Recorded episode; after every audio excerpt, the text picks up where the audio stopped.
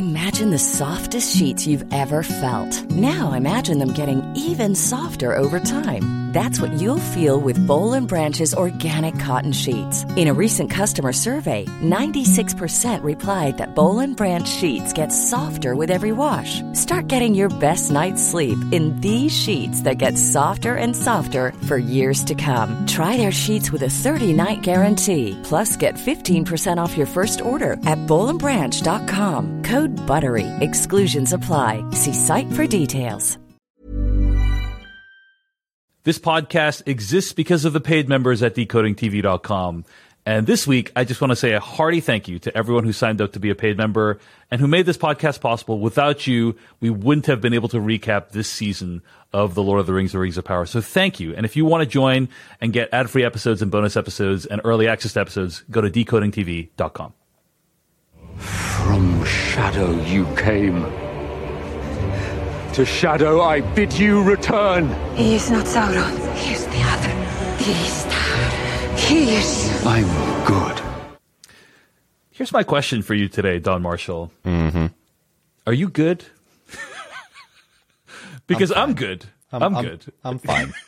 I'm fine. Uh, I'm good, by the way. Um, the phrase that I use to tell my wife, I don't need any more salt on my eggs. and also what a wizard uses to announce their alignment.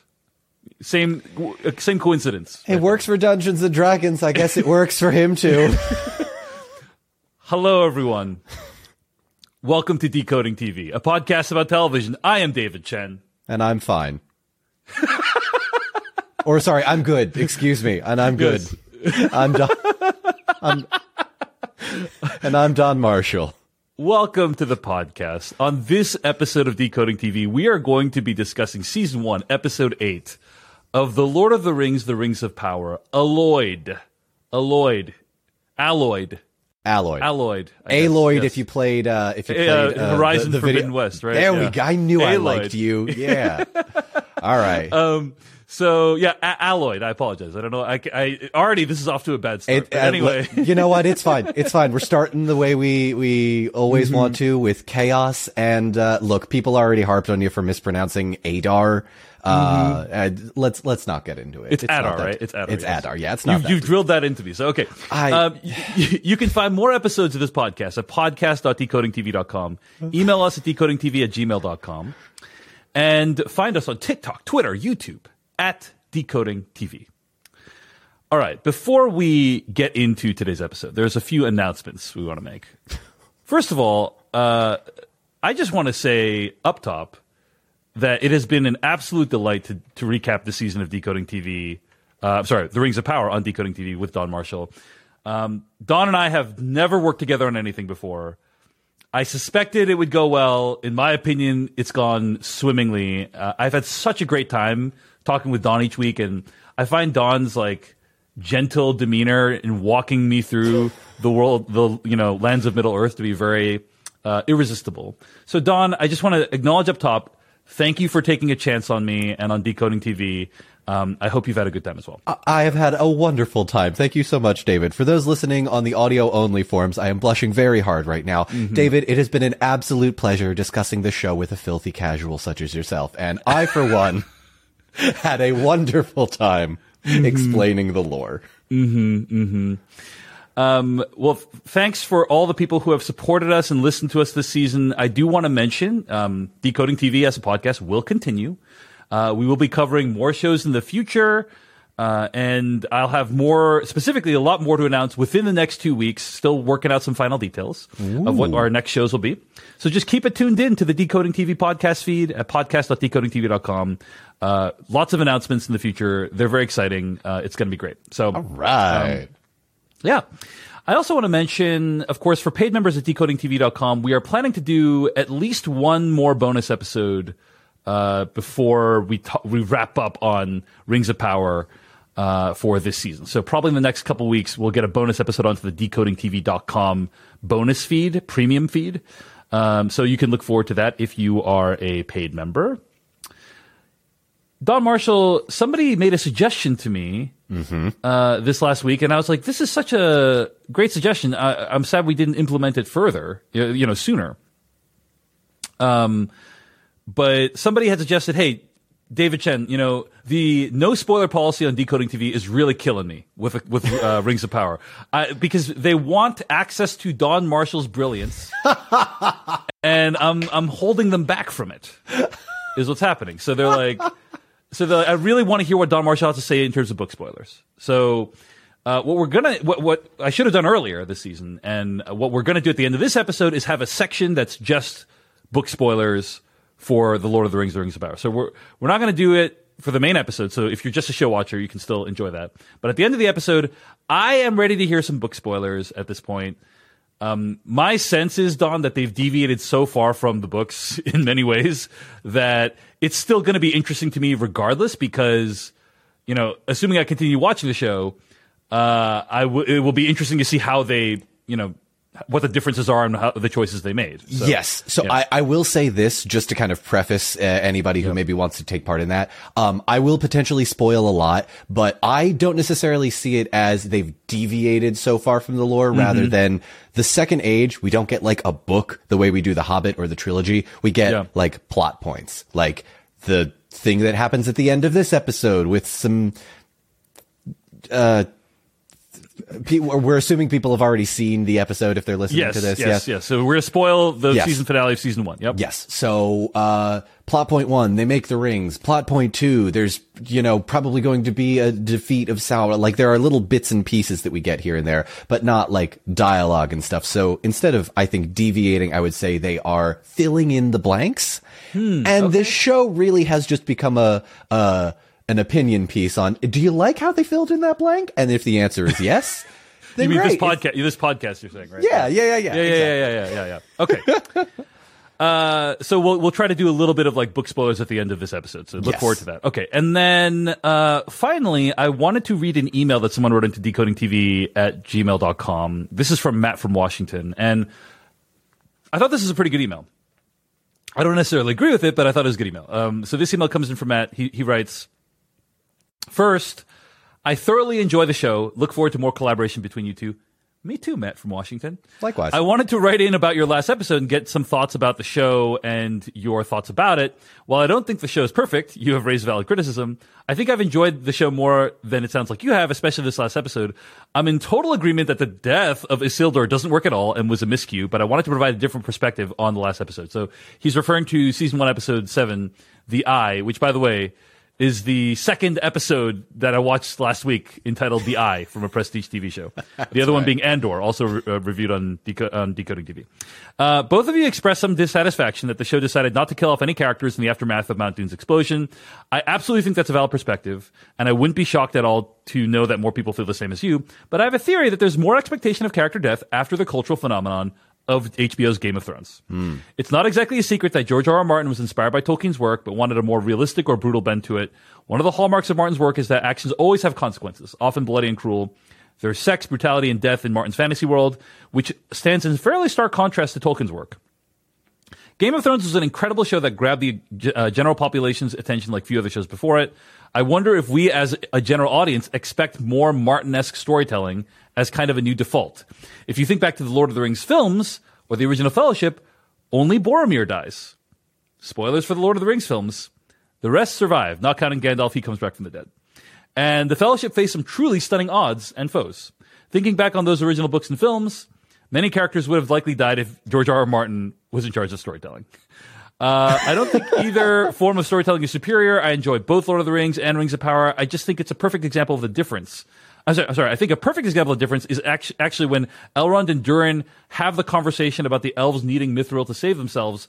Elrond just tells Durin the truth, and the conflict is resolved using words and the truth. In contrast, Ned Stark tries to be honorable and loses his head for it. The last thing I'll hmm. mention is that there's one thing that died in the last episode the Southlands. While there are no major characters who died, the world was dramatically altered forever. Our main group went from a victory feast to Pompeii in no time at all. I think they would have killed some characters uh, uh, off. They could have killed some characters off, and I don't think it would have been the wrong choice. But I do think there were significant impact, uh, impacts in the world of Middle Earth. If you've read this far, thank you, love the show, and you too. End quote. So, uh, this is I, this is representative of many sort of messages I got via tweets and emails of people saying like, "Hey, David, there were things that were changed. The Southlands became Mordor for one. Good thing we dealt with that this episode, by the way. Um, and then Oh, and then uh, and and also like Queen Míriel lost her sight, obviously, and I think that's probably going to reverberate throughout next season. Um, but We also like, we lost Valandil. Don't forget about Valandil. You forgot about Valandil, didn't you? wasn't it Antoma? Are you talking about Antoma? Oh shoot! Oh no! It owned Don. Oh owned. no! I got the name. I got the name wrong. All right. Thanks for coming to the show, everybody. I'm gonna yeah, go. Goodbye. Goodbye. Goodbye, Don. This podcast is at an end. Um, so, so No, I think you're it in. referring to An- I think you're in. referring to Antimo. I am referring to Antimo. Wow, the Oh, first David Chen correction of Don Marshall on the podcast. Oh God! and um, never gonna live this down. yeah, yeah, yeah. So, uh, yeah, so Antimo died, yes. But okay, so they bring up Boromir, but here's the thing about Boromir: at least that was a major character. you know what I'm saying? Fair. At least it's a character whose name you rem- remember, and Yeah. is a, and is a like a memorable character. So Yeah. Um, and, and uh, okay, as for the Southlands going away, I think mixed, mixed on this because on the one hand, yes, the Southlands are changed forever. We got a little bit of a taste of the Southlands, like. Mm-hmm. Eh, eh, you know, this has been an open question, by the way, that was asked like last week, last couple weeks. Is like, what is the Southlands? Is it literally just this village, or is it like, is it like, are there thousands more people out there in the South uh, in the Southlands? Because when everyone's like, it's it's king, you're the king of the South, like Halbrand is king of the Southlands. Everyone was like, is he just king of these like thirty people, or are there more people? Like, wh- what's what I is the think Southlands? I You think know? the implication was that, that that village they go to in episode two uh, is like the second village, and then they are right. They're little they're villages doing a spread tour. around. They're doing a Yeah, patrol of yeah. all the Southlands. Yeah, Right, well, right, I, I don't think the Southlands is just those two villages, uh, but it probably Yeah. would have helped if we had had like some sort of enormous helicopter map shot with tons of different villages sprinkled in, Yeah. and then they zoom in on this one because it's where the tunnel is. Like, yeah, yeah. Um, that's an interesting uh, uh, point, though. That I, I kind of like that email, and uh, this is what I love so much about the Tolkien community is that it always gives me something else to think about and a different perspective.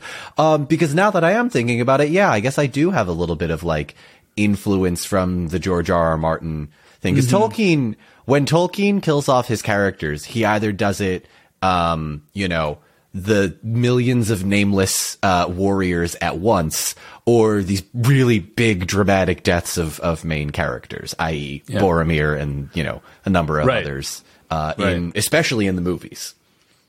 I, I think it's a totally fair point to make. Yeah, Um, yeah. I, I do. I do think, you know, I don't know. I, I- I just, I, I do think, for, you know, movies are different than TV shows, but also like the language of the TV show, the visual language of the TV show was you have these freaking lava flows coming in and just owning people left and right.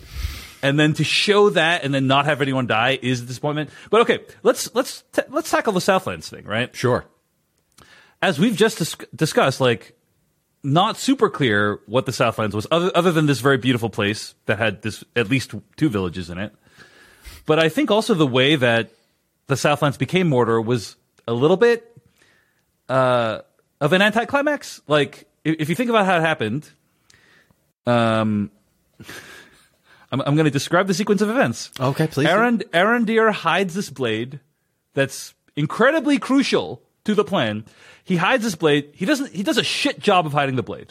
Okay, because uh, obviously Theo sees that he's hidden the blade. Mm-hmm. We know that the blade is critical to Adar's plans. We don't know how. And, and then Theo gives up the blade, and then Adar gives it to this guy, Waldreg, who runs off and then puts it in the build a Mordor kit, and then like twists the handle, What? and then like all of a sudden it's all it's Mordor, right? You know what I'm saying? So I'm just like like that is the secret. That is literally what is in the show that led up to the creation of Mordor. So I, I am. That's not some that that what that sequence of events I just described does not get me fully invested in the like. There's no like, hey, we have to prevent the blade from going in this thing, or else you know more. Like none of that is set up. Oh, right. oh, wait! I just thought of something really cool that they could have done. Could have done that. I'm upset that they didn't. Mm-hmm. Oh, oh, oh, this would have been so cool. Is this a spoiler for the spoiler stuff? No, this this or- isn't even Okay, a go ahead, spoiler. This is just something that I thought might have been fun. What if you have Adar be in the tower fighting with Arondir, and Arondir is trying to plunge, the- and he's fighting Arondir Yes, with the yeah, blade. or and something. and wait, wait, wait! It gets better. It gets better.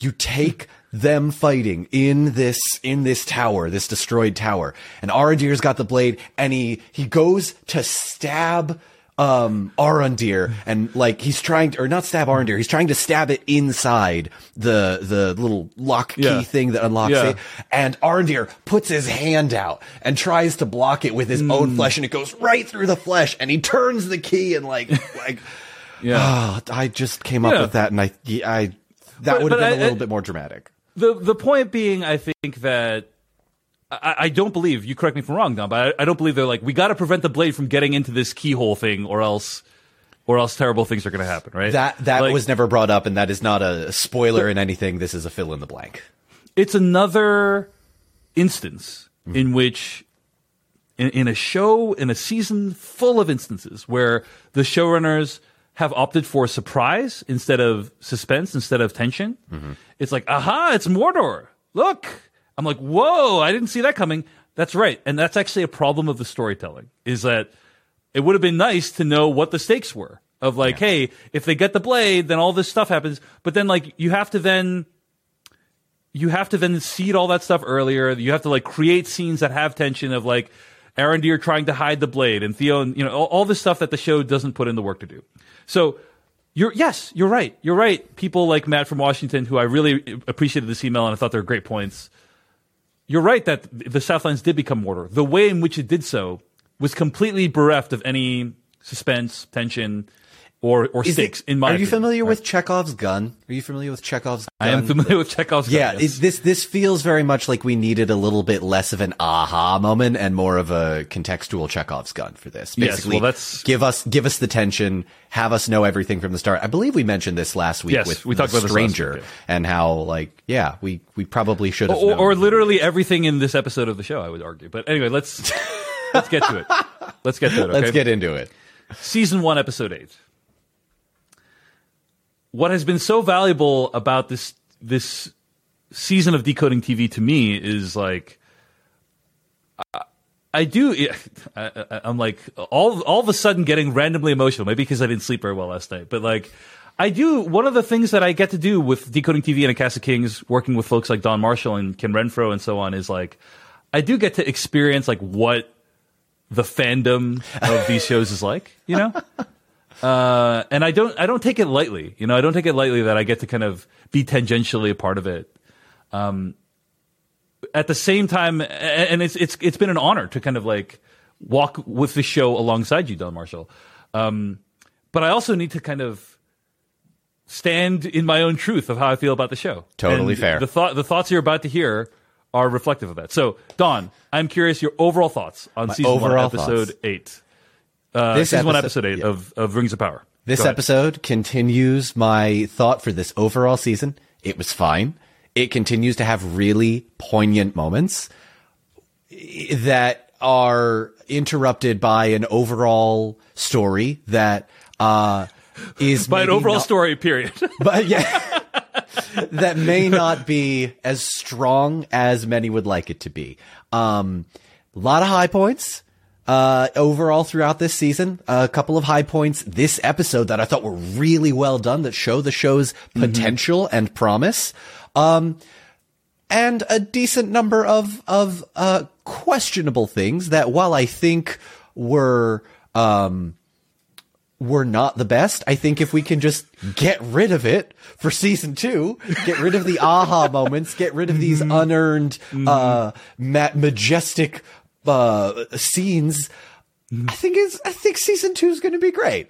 Um, are they going to do this? I have no idea. But overall, yeah. yeah, it's a it's a It's a, it's a, I gave it a six. I usually don't do out of 10 ratings. Yes, yes. Um, because I think we, it takes away from a lot of the nuance. It takes away from a lot of the, uh, discussion that we're about to have. But if I were to sum it all up, I'd give it about a 6.7 out of 10, a 67 out of 100, uh, and so on and so forth until you reach a 1000000000 wow, your your your number has forced me to kind of recon reconceptualize what I feel about it. You know, I'm like- Oh? first of all, that's that's harsh. That's a D plus, basically, right? Is, I, I don't believe I don't believe in number grading system. Okay, okay, Doctors okay. Google things all the time. So do lawyers. Don't. don't the Yeah, yeah. internet has made Sure, the whole sure. letter grade system unnecessary. right, fair enough. Okay, I won't. I will not translate it to D plus. Sorry, your thoughts on your Yeah, thoughts yeah. on this then? I thought it was pretty rough overall. I'm not gonna lie. Couple high points. Mm-hmm. You know, I, think the show has never lacked for craft, right? The sh- um, when it comes to the artistry, the production design of the show, um, when it comes to the cinematography, even just the lighting, you know, like which is obviously very closely associated with cinematography. Yeah. those things have always been strong in the show. Um, and this show, this episode continues to really deliver on those fronts, often to a transcendently good degree. Like often there's there's several scenes that are like, wow, that looks amazing. You know, like um, worth watching just to see how that looked. You know, but I think it's been pretty. It was a pretty rough episode um, because here's here's the most damning thing I can say about it is I felt almost nothing watching the episode, right? And I think there's many moments in the episode where you're supposed to feel something. Um, it, it- they clearly want you to feel something, and it's because I feel the storytelling this season has been so all over the place, has been so rushed, and also somehow spinning its wheels at the same time that that I felt nothing. I'll, I'll just give one really strong example. There is another TV show that shall remain nameless that had an old king die this week. And it is possibly one of the most powerful television episodes, certainly this year, possibly ever. Uh, it really was an incredible experience for me to watch it. In this episode, an old king died, and it's like, okay, you know, like there's there's nothing, there's no build up to it at all. There's no no like what are the stakes here? There's you you, don't feel like what's what are the negative consequences from this at all. Um, it is just a textbook comparison of how you do a plot line like that well versus poorly. Um, and that's just that's just one of like several examples. But you know, and, we, and we've already touched upon it that the show has opted for surprise instead of building this kind of narrative, like emotional investment with these characters all season. Um, there have been bizarre, strange coincidences that have happened all season, uh, and that have led to what has happened in this episode. And it's just kind of like, okay, like I don't know why one thing led to another in a lot of what happened to this show, and we'll dive into some specific examples. But Yeah. overall, I would say I, I was very, very disappointed by the finale. Um, and I also just found, in terms of its construction, I found it to be totally baffling as a finale episode. Should I ended at episode Um, for six? for for for the following reasons. Um, we don't visit two of our major locations at all, uh, including my- you know yours and my favorite one, I think, right? yeah, Which is the, yeah, the, the arguably Durin- the strongest, arguably the strongest, the written- Durin Disa story. Like, they- they- not even in the finale at all. So it's like, oh, okay. That's a pacing Um, issue. Yeah, so those characters I know will be important in season two, right? And uh, like is my guess based on what's happened. Um, and uh, and the Bronwyn Arondir storyline, I have a lot of questions about. Like, what what what was the point of all that? What was the point of all that, Don? Because we probably could have gotten this whole season through with no Bronwyn and Arondir at all. And, uh, you know, based on what has happened in this episode. Yeah. A- And, so it's it's just, it's weird. We spent so much time with those characters this season. so much time. It's weird the things that the the show chose to spend time on and not spend time on in this episode. Uh, it, it really did feel like not a finale. It felt like, oh, next episode we're get, gonna get to the resolution of the Durin, Bronwyn, Arondir stuff in 18 to 24 months, which is whenever that episode's gonna come out. So it's just like, it, it's just re- really odd from a just a general finale for a normal finale episode. It felt really odd to not at least check in with all the different different characters. Yep. Um, Okay, Okay. those are overall thoughts. Woo, it's gonna be a fun episode. Yeah, All right, here we go. into- Let's do dive it. into it. Let's dive into it. Okay. So, the Harfoots. The Harfoots. I will say that one of the things this episode did give me is uh, a lot of fun imagining if Don was wrong and you would need to change his name to Don Marshall on TikTok. So happy. So happy. I, I was literally, I started watching the episode. I was literally about to text you midway through the episode and be like, wow, Don, I guess you got that one wrong. Uh, and also, it made me super glad that we covered this topic at the beginning of the podcast last week because if we hadn't, done, it would have made me look pretty silly. Pretty silly. Can can I can I uh, uh, uh, just say something very Yep, very go quickly? ahead. Go ahead. Number one, again, can only apologize for not bringing it up sooner. But at the same time, I didn't want to sully your appreciation of Halbrand as a character or the stranger as a character, just in case I was wrong. um, but, uh, yeah, uh, you know, I, I would say like nine or ten of my actual theories have been dead on arrival, but every once in a while there's like, you know, that scene in Brooklyn Nine-Nine where the, uh, chief goes, vindication! I felt that to a much lesser extent because it wasn't like a, yay! It was more like a, okay. Okay. Okay. yeah. Yeah. Was there any moment in time, even for a split second, when you thought that the stranger might be Sauron? Before, this episode. uh, in this episode, no. Yeah. No. No. No, okay, I- so so when these when these uh, three characters. You, you call them the dwellers. They each they have a name, right? They- the, they each the have nomad, the ascetic, and something The else. right? mystic, I think, the is the- mystic, the, ascetic, yeah. the nomad. They have like three different names in the closed captions. Um, but these the dwellers, you call them the dwellers, the mystics, whatever. They approach the stranger and they're like, "You're Sauron. You need to go east to Rhûn." Uh, in order to learn the truth, because a veil has been cast over your eyes to keep you from seeing the truth, Mm-hmm. right? Was there any moment that you doubted the theory that Halbrand is Sauron?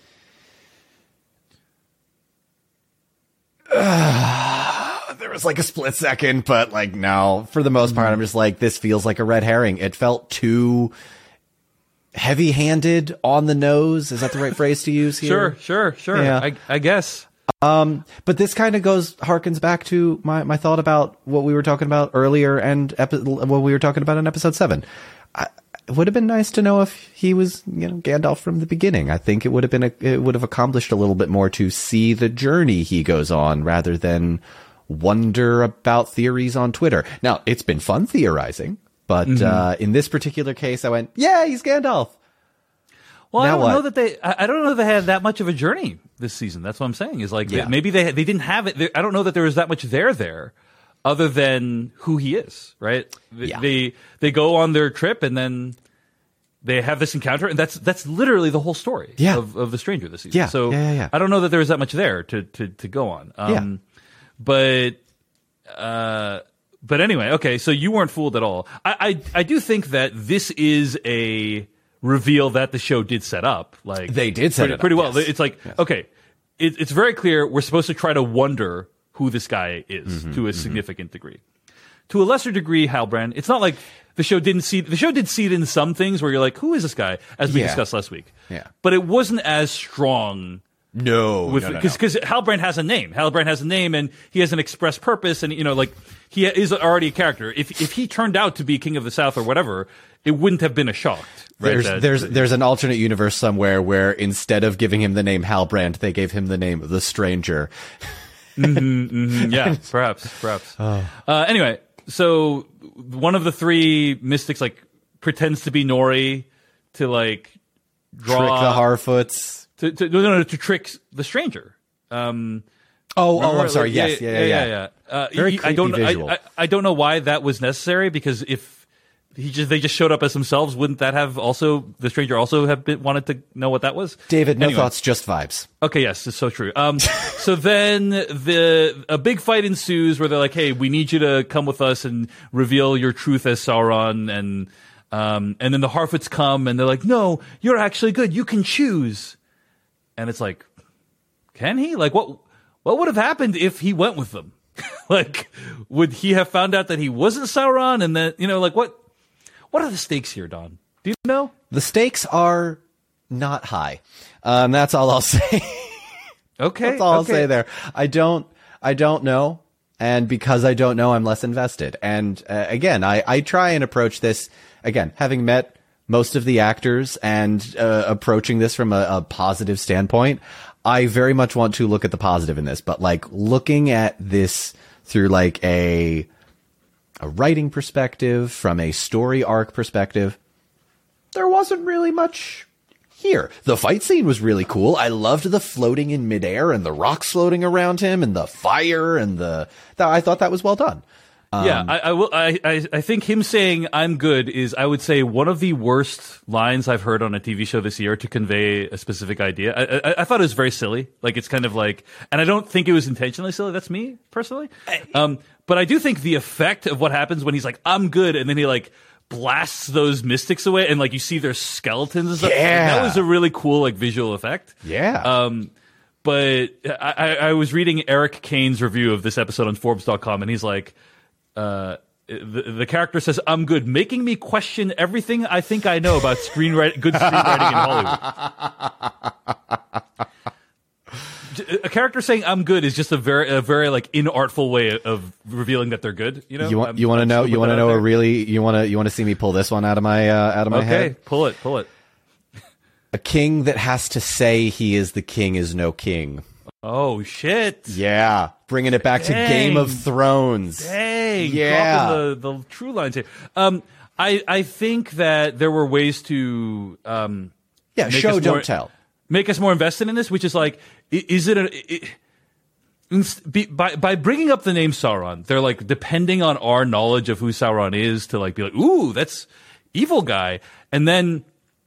It's like, does he actually have a choice? Can he can he choose to be Sauron? I don't even know. Right? I don't we think he can. We will get it. We will get into that in a moment. Actually, when we go Okay. when we do the when we do the other stuff, that that brings up an interesting point. I'm actually Yeah, kind of glad you mentioned it. I hadn't thought. I don't think that. he can because Sauron's like a, a one dude, I think, who takes many forms and stuff. Sauron, like, yes, Sauron is one dude who takes many forms, but whether or not he can choose to be uh, who we know he is Mm-hmm. is uh, potentially up for a little bit of debate. I won't go into that too much. Yeah, yeah, but We'll but that's that's later. whether Sauron can choose though. Like I, I that I, I can potentially get invested in, but the stranger is cle like he's either Sauron or he's not. Oh He yes, no. you- you from I'm from that kind of perspective, no. He the, the stranger can't choose to be if he's Sauron. So not. it's just That's- odd that they set it up like, oh, you can choose to be good, and it's like, well, he's either not, Sauron or he's not. Like I don't, you can't choose to be Sauron or not, right? It so, probably could have been phrased a little bit differently. I took it as a, you know, it doesn't matter if they say you're Sauron or that your powers are evil or that you are going to be a slave. It's more along the lines of,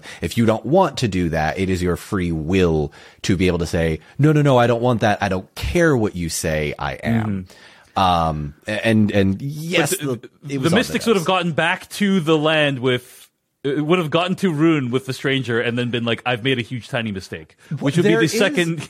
Go ahead. there is the potential. Yes, they. I mean, they've made a lot of huge mistakes. Uh, the, these these three. Um, but there is always the potential that like it's sort of like you are shaped by your the argument that you can be shaped by your environment if you don't know who you are, like the nature versus nurture. So like, had the stranger never met the Harfoots.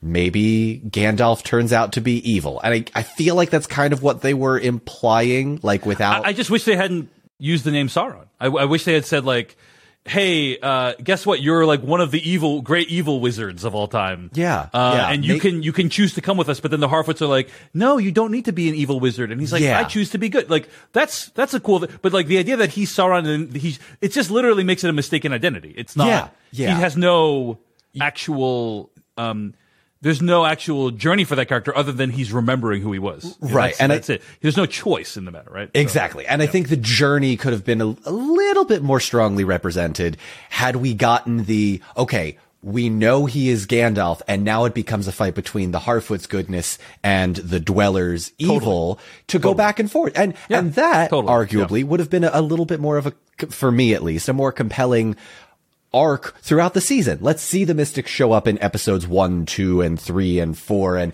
each time, you know, there's this push and pull, and maybe the Harfoots Right. win this episode with Poppy's song, and then the Mystics win that episode. Like you see him go off with the Mystics, and then it's like, no, I'm, I'm going to go get him. He can be turned. We've seen all of the good he's done. Yeah. Uh, but we've also seen the evil he's done.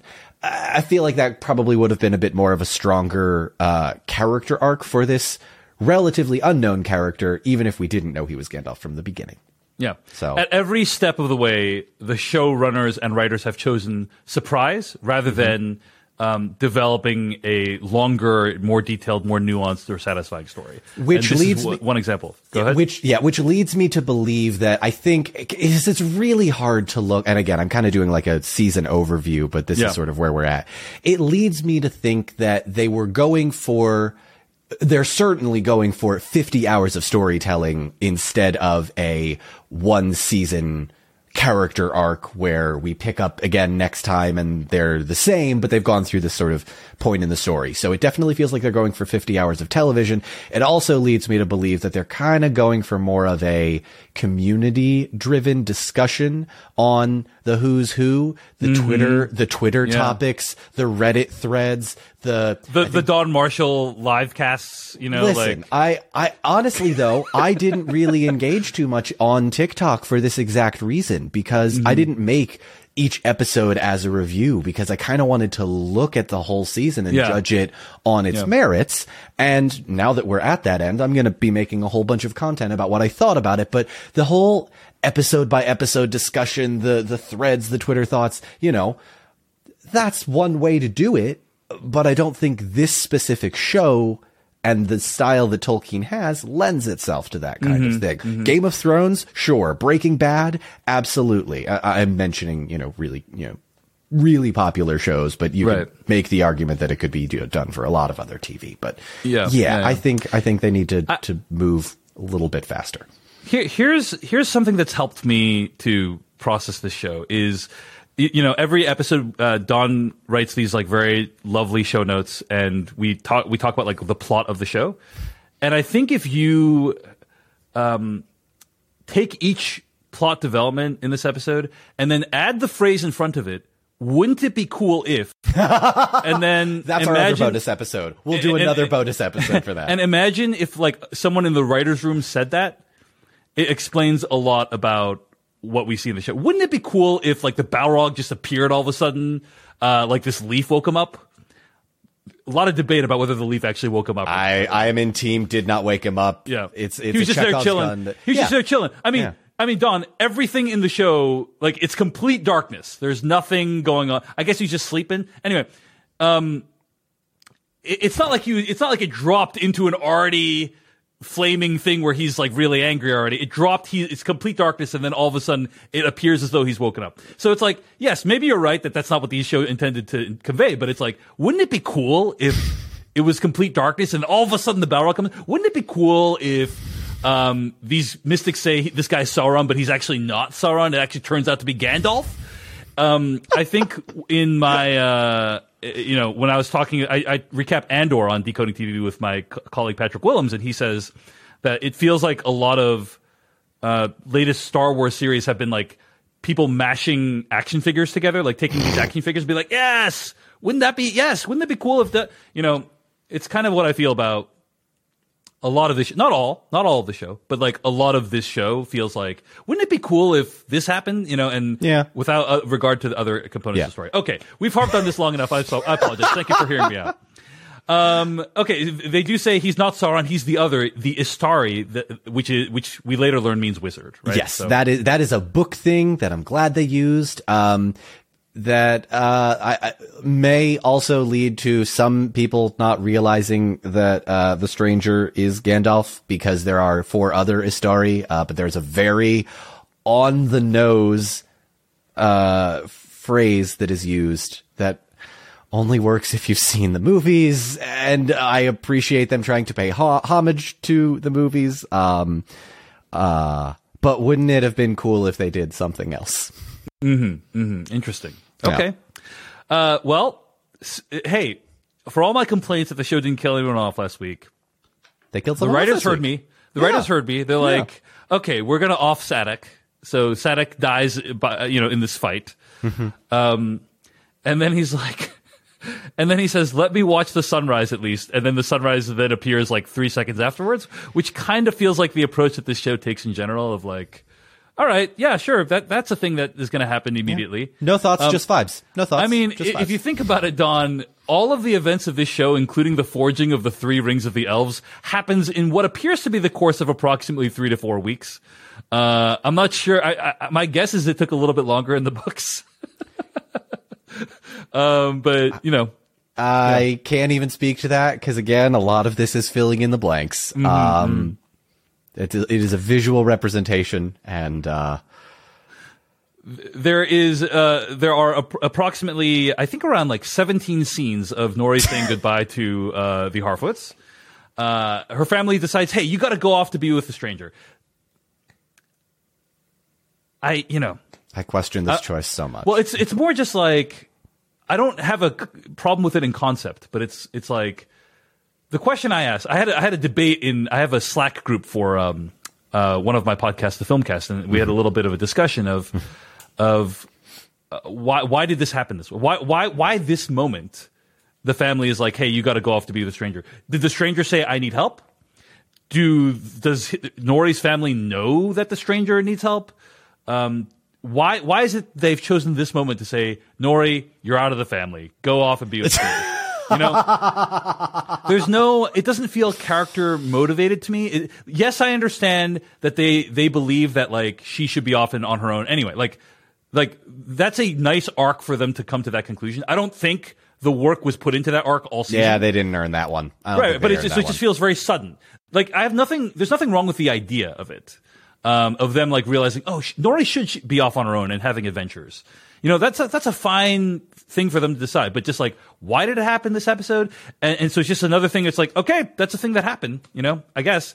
Uh, I will say it's very exciting that Nori and the stranger, aka Gandalf, are going off alone. That's that's like, yeah, oh, there- there's some That- cool adventures that could. I, I be set up. think that has that's and that's the thing that I that I mean when I say this Yeah. show has potential. They've Yeah. set things up because uh, having watched the, the whole season now, it kind of felt like a prologue to what's actually supposed to be happening. Which, uh, and again, there's a part of me that really hopes that that is true, and it's like, okay, now we're getting to the good stuff. It's like, I I really hope that I can look back on this and say, look, I liked it. If you can get through season one, the rest of it is great. Um, just get, it, it- and and I, I hate that that's, that's kind of my mentality as like, not, it's not a recommendation right now because obviously we don't have the other seasons, but I'm very much hoping that the adventure we see Nori and the stranger on becomes, uh, a, a plot point. We're going to get to explore places we've never seen before, like Rhûn. We might see some of the Easterlings and their culture, and we may see some of the blue, might have stopped myself. Might be a, Okay. Might be a spoiler. Uh, All right. Yeah. Yeah. We'll. We'll. we'll But you're excited. You're excited at the potential of that storyline. yes, I'm Yeah. excited at the potential, and I desperately want Poppy to follow them because Mm-hmm. she doesn't have anybody else, and everyone there is There's kind this of. huge emotional goodbye between Nori and Poppy, and it's like, Poppy, why don't you just go with them, Go, man? yeah, Like, no, I, I, just I, go. I really want the writers to listen to this note specifically. There's a very easy fix where you just find Poppy. cut to cut to the three of them hanging out together, Yeah. and she, and and Nori's like, boy, I sure am glad you decided to join us at the end. It's like, Yeah. okay, hey, it's Yeah. no more messy than anything else they've done this season. So Or, or Um, just make a previously on that was like, here's what's happened since season one. Telegraph it for us, please. We were talking about that last week too. So yeah, uh, uh, and I think at this point it is confirmed that that the stranger is Gandalf. Correct? Yes, yes. There is a line that he says that he that Se- Gandalf, several lines. Several lines, as as yes, tell. Yeah, yeah. I'm good is not one of them that indicates he is. Oh, Gandalf. it's not. Oh, I thought. No, uh, you no, remember no, the no. big moment from Peter Jackson's Lord of the Rings where he's like, "I'm good," where Ian McKellen's like, "I'm good." Anyway, yeah, um, there were several lines that were said. Um, what, hit us with some of them, Don Marshall. Hit us with some of the lines that prove that the stranger is Gandalf. Okay. Uh, one, he is not Sauron. He is the other, the Istari. There are only now five possible characters that he could be. Then the stranger says, always, uh, something along the lines of, uh, follow your nose. And that is a line that Gandalf says to the, uh, Hobbit Merry, uh, in the Fellowship of the Ring movie when Gandalf goes, Oh, it's that way. And Merry goes, he's remembered. It's like, no, but the smell is not so bad down this way. Remember, something, something, always follow your nose. And I am taking my context clues that this show, as heavy handed as it might be, is not stupid enough to throw us another surprise he's actually Saruman thing, or surprise he's actually Radagast thing, or he's a blue wizard, uh, to make him anyone other than Gandalf. If they do that, I will stop watching the show. What? Hard. Wow. You heard it here. I feel strongly about this. I will Okay. stop watching the show because at that point, it's gone so off the rails that I don't think I can continue with it. Some would argue it has already gone off the rails with Gandalf being uh, in the Second Age, right? Like, isn't he? Y- yes, some would argue that. Here's why I don't care. Um, Gandalf comes over to Middle Earth on a boat. Uh-huh. That's it. And it's super boring. In the same way that like Galadriel spends most of the second age hanging out in a forest. Mm-hmm, That's super boring.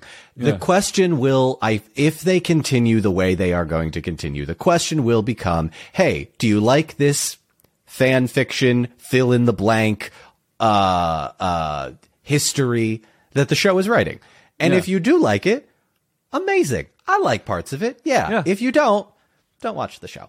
And that's that's kind of where I'm at at this point because Yeah. there are parts of this show I absolutely love. And if we can continue producing those parts that I think are the strongest, most potential good parts of the show, I think we're going to be fine.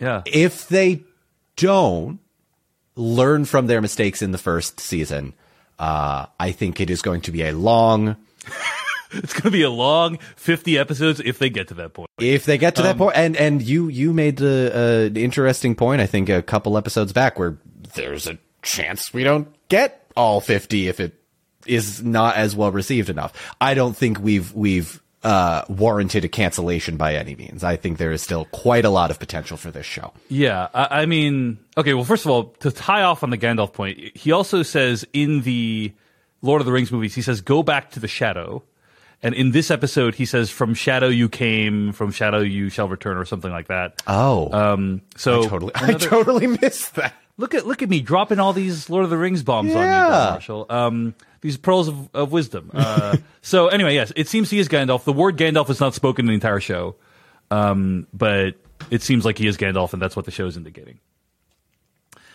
Uh, in terms of whether there'll be another season, I only dare speculate. I have no. Oh no, th- there will be. They've started. no, no, no, yeah, two. yeah. Sorry, sorry, sorry, sorry. Yeah, it, sorry. In in terms of whether they'll make it to five seasons. Oh, I, oh, I, oh. I, I can only dare speculate. I will say that um, this show has is the most expensive television show in history, and it needs extremely high quote unquote ratings according Mm-hmm. to streamers in order to justify that expenditure. Um, they've already greenlit season two. They're already making season two. That is a sure thing. But if, but but I think that what a show like this needs needs to do needs to do to survive for five seasons is it needs to impress, entertain, delight people like Don Marshall who are super super steeped in the books, right? But it also needs to bring in people from outside of that circle. right? 100% agree. It needs to bring in the general audience. Yes. And if it cannot do that, if the storytelling is so impenetrable or baffling such that it cannot do that, then challenging decisions will need to be made by the people who are making the show. Um, I agree. Which is like, should we continue seasons three, four, five? Should we continue them but at a much reduced budget?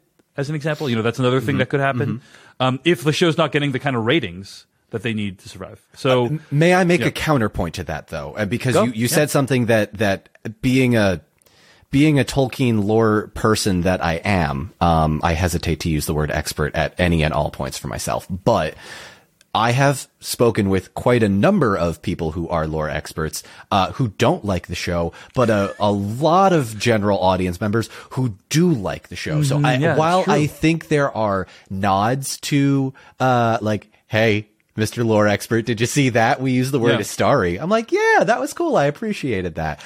Um, I don't necessarily think I am the target audience for this show, nor should I be. I think that the question that I think the, the, the showrunners, the, the writers, the, the, everybody involved kind of needs to and I'm sure they've already done this, right? I'm just sort of reiterating for our audience. I think they need to look at um, who enjoyed the show and where things maybe fell a little bit short and improve upon them. And it really, I think, is that simple. Now, are the solutions um, simple? Some are. Some are not. Yeah, and I yeah. think those are the difficult decisions that you were talking about that need to be made. I, I think my broader, you know, my broader point is that like it, it just needs to appeal to a very wide audience. That's Yes. kind of what I was saying, and Yes. uh, time will tell whether it has done that. But certainly, I would say from you know we we all live in our individual spheres of like who's talking to us about what, Mm-hmm. and I would say like from what I hear, like it's quite mixed out there. There's people Yes, who, I- I who love the yeah. show, and there's other people who are like, I don't, like you know, I I- feel it's quite mixed um, compared to other shows that I Mm-hmm. feel like are more. I, would say House of the Dragon, the uniformity of praise I hear for that show is much higher. I would Fair, say same fair. same same. uh, But the, the the other thing is that's not enough. Here here's another example. Andor, a show I love. Uh, I don't know that many people are watching the show. Everything I've read about the show is very positive, Mm-hmm. um, but I don't know that that many people are watching. I don't know if it's capturing the zeitgeist. So you can be extremely good and not capture the zeitgeist. Um, you can not capture the zeitgeist, or you can capture the zeitgeist and not be very good. Ideally, this show is both, right? Um, Yes. and I, I don't know if it will hit that. We'll see. We'll see. I don't think we've hit it yet. I think it pot- has the potential to do so. Um, also, we completely forgot to mention that Sadoc dies. Rest in peace, uh, yeah, no, no, I talked about him watching the sunset, sunrise. Oh, okay. Oh, that's yeah, yeah, yeah, yeah, yeah, we, yeah. we spent so little time on it. I'm sorry. Listen, it's been a very long eight weeks, folks. I can only apologize. Yeah, it's all good. It's all good. Okay, so uh, shall we move on to the, Yes, the Eregion yes, plotline? Okay, yes. Eregion. Uh, Elrond and Celebrimbor discuss that they're running out of time from the evil that's spreading all over the land. Uh, all of a sudden, Galadriel arrives. Halbrand is in terrible shape.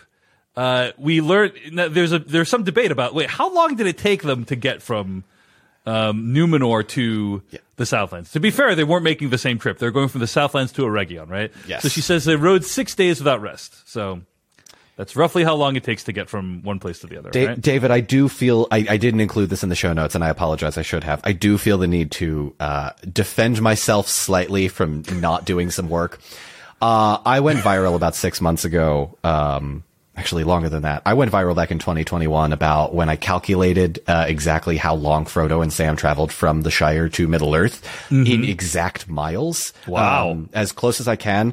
And a part of me was like, oh my God, I should 100% figure out how long, uh, how many miles it takes because I have all of that math in a, in a Google Doc. I can just trace the path. And there was a part of me that went, I don't want to do that. And I didn't and uh, call it laziness, but uh, six days. Yeah, sure. Seems about right, I guess, on horseback. Fine. All right. That's it. That's all, that's all I wanted to say. So they show up at Eregion. Uh, El- Elrond is there, and Galadriel and Elrond reunite. And I was like, oh yeah, I remember they uh, hung out in the first couple episodes. That was kind of nice to see. Uh, So anyway. Uh, they need to repair Halbrand. There's kind of this cool scene where they get Halbrand into like this hospital bed, and there are these people around him healing him with elvish medicine and stuff Yep. like that. I like Yep, that. yep, yep. Then in the next scene, Halbrand is completely fine. Um, and he's talking with Celebrimbor, right? Yeah. So there were some choices there. Give him a limp. make him clutch his side, have him start bleeding a little bit more. It's like, I guess I'm not completely ready yet. Sorry, got it back to bed. Sorry, Yeah. Celebrimbor. It's kind of like I, I- don't know. It just feels like we're the show's not giving us a good sense of time. Like, um, you know, two episodes ago, uh, what's his name? Uh, the stranger could barely speak the common tongue, right? And then now he's like completely fluent in this episode. I take that as like the veil being removed from his Oh, fair. from his mind, but like, yeah, no, I, I see that. Fair. Anyway, this, okay. I, I retract that nit, uh, that nitpick. Um, so Halbrand meets Celebrimbor, and Celebrimbor's like he, he seems to know who Celebrimbor is. Celebrimbor's like a legend, right? He's he's pretty famous. Yeah, Yeah. that that's fair. That's fair.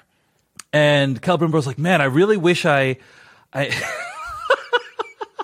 Oh god. Oh this part was hilarious. Like the entire episode, like them trying not to say ring in the entire oh episode. god, you right? Where where Kelbrin was like, if only there was a way to make more with less, you know, and all, all this. I was like, this is this is very silly, I think, and and you know, what should we make it into? A sword, a scepter, perhaps something round, something round that fits on someone, like a. Darling, fetch my thesaurus. I need to find. I need to find some synonyms. What's a round object that can fit? It was it was like I mean I didn't I didn't mind it honestly. Oh, Like, no, I thought no, it was, I, I- thought it was yeah, a it was little it was a little silly, but it's like kind of it was.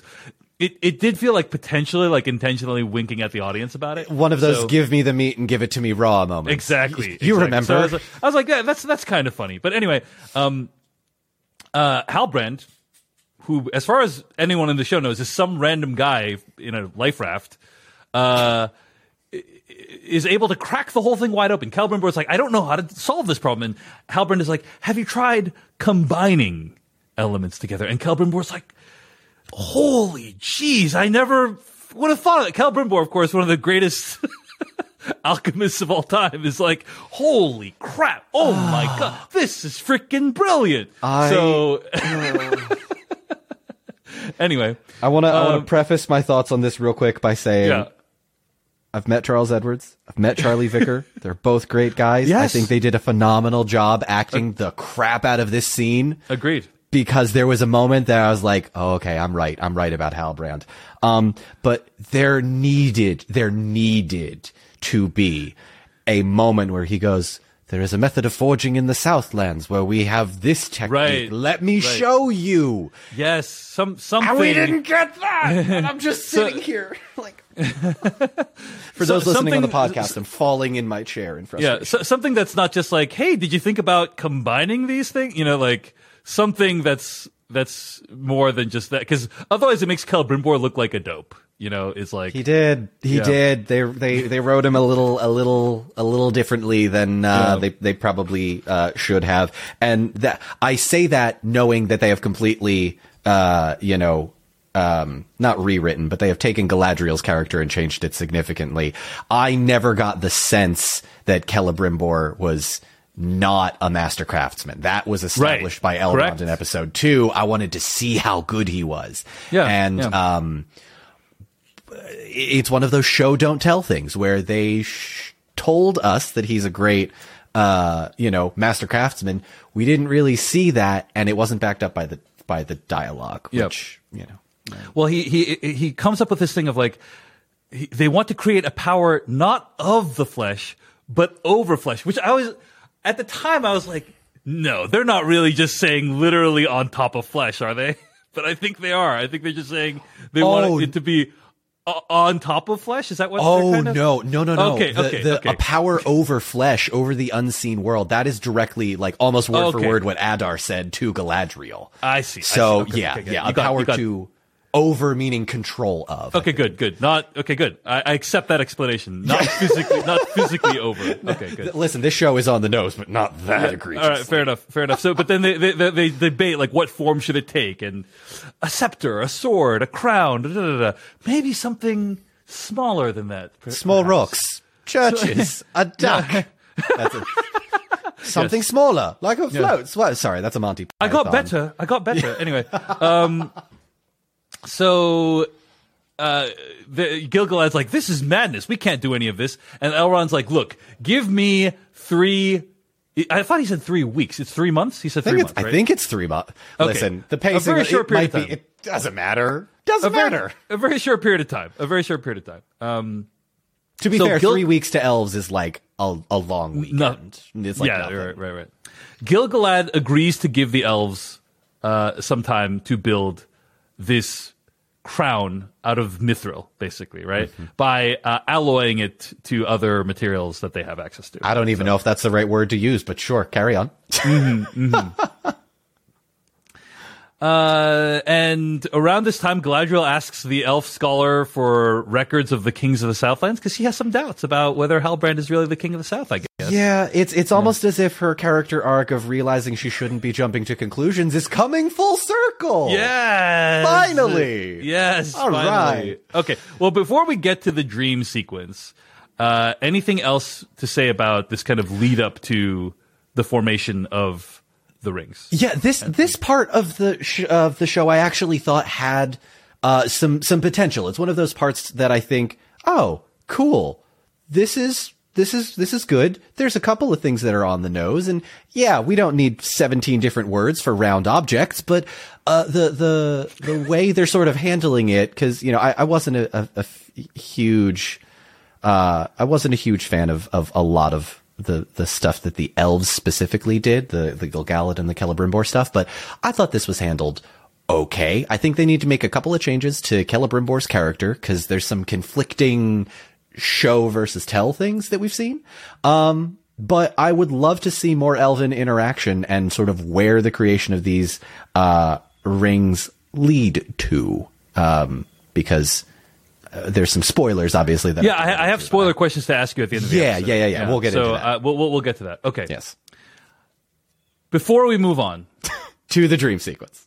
yeah, uh, Don, if people are enjoying our conversations, they want to hear Don Marshall talk more about Tolkien's work throughout the rest of the year. Where can they find more of your work?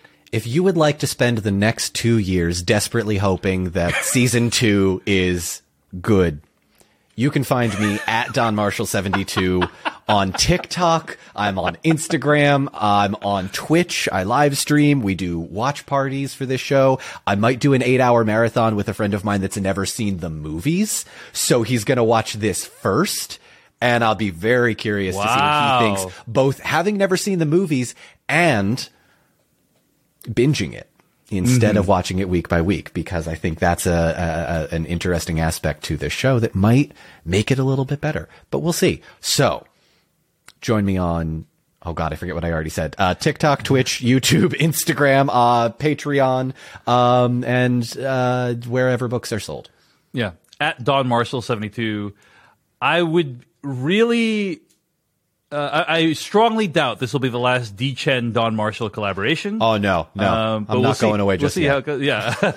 Unless you fire me because I do no, no, no, no. I, I- I really love working with Don. So we'll we'll figure out a way to work together again. But I've really enjoyed working with Don, and if you've enjoyed listening to him, I hope you'll follow him on all his other stuff because uh, obviously he's a delight. So. Thank you. Um, And yeah, just a quick shout out for uh, Decoding TV. We're obviously still covering uh, House of the Dragon. Andor will be covering through November. Uh, we just concluded our coverage of She Hulk this week, and there's going to be more shows on the Oh, how way. about that? Fin- Sorry, we're off. Yes. We're off base Yes. a lot. I loved that She-Hulk. Okay, finale. Good. thought that was well, then don't listen to our episode about it. Oh no! but anyway, uh, yeah, so find all that coverage at podcast.decodingtv.com. And thanks to all the paid members at decodingtv.com who make this work possible. Selling a little or a lot? Shopify helps you do your thing however you cha-ching. Shopify is the global commerce platform that helps you sell at every stage of your business. From the launch your online shop stage to the first real life store stage, all the way to the did we just hit a million orders stage. Shopify is there to help you grow. Shopify helps you turn browsers into buyers with the internet's best converting checkout.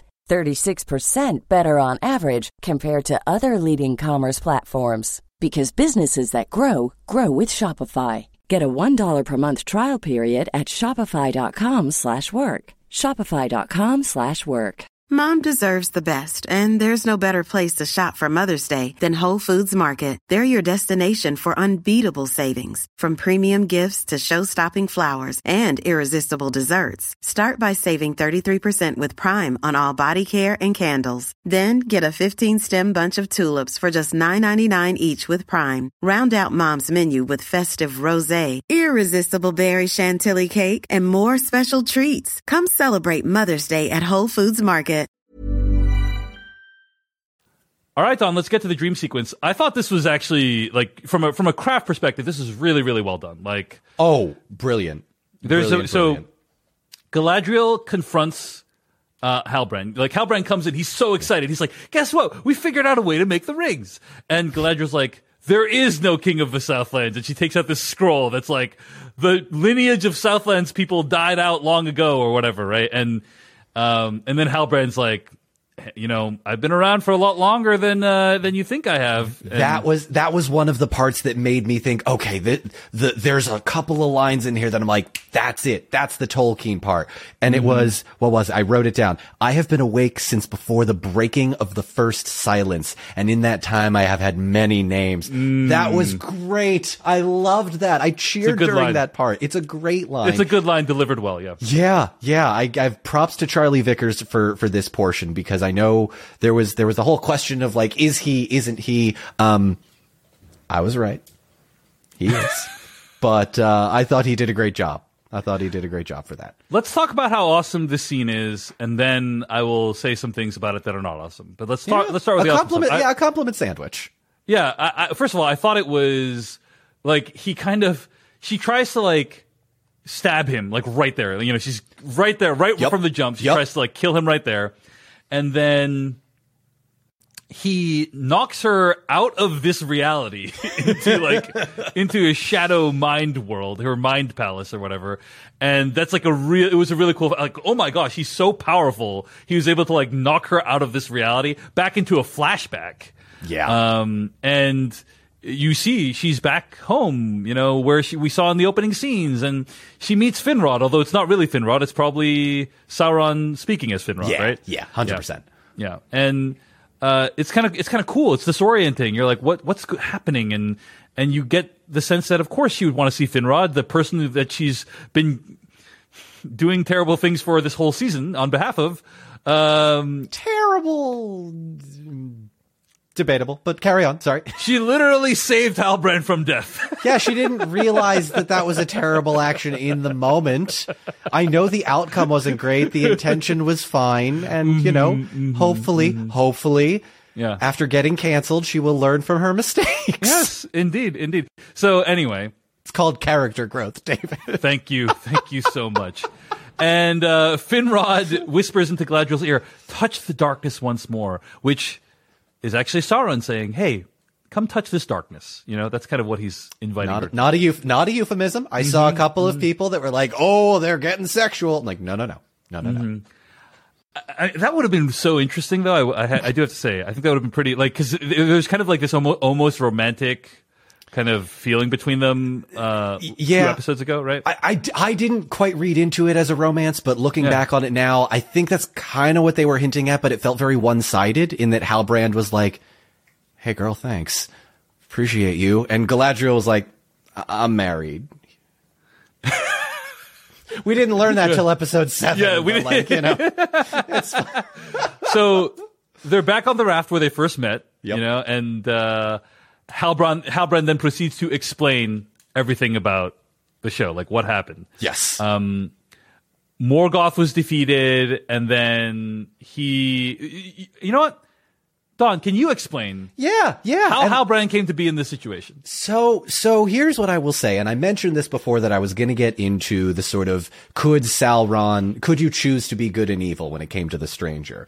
And I, I misunderstood the question, but at the time I was sort of, a- I was sort of thinking you were asking, could Sauron choose to be good or not? Right, right. And the answer is yeah. Um, so this is a little bit of obscure Lord of the Rings fact, not a spoiler, um, for anything, just some, some Yeah. background information.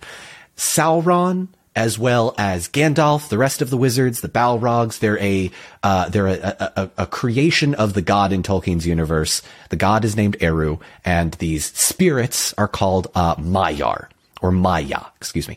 Um, uh, one is singular, one is plural. I don't remember off the top of my head which is which, but, uh, these Maia were basically shape-shifting spirits. So like, Gandalf wasn't always an old man. Um, Saruman wasn't always an old man. The Balrog didn't always look like that. They were spirits. And in being spirits, they can change form.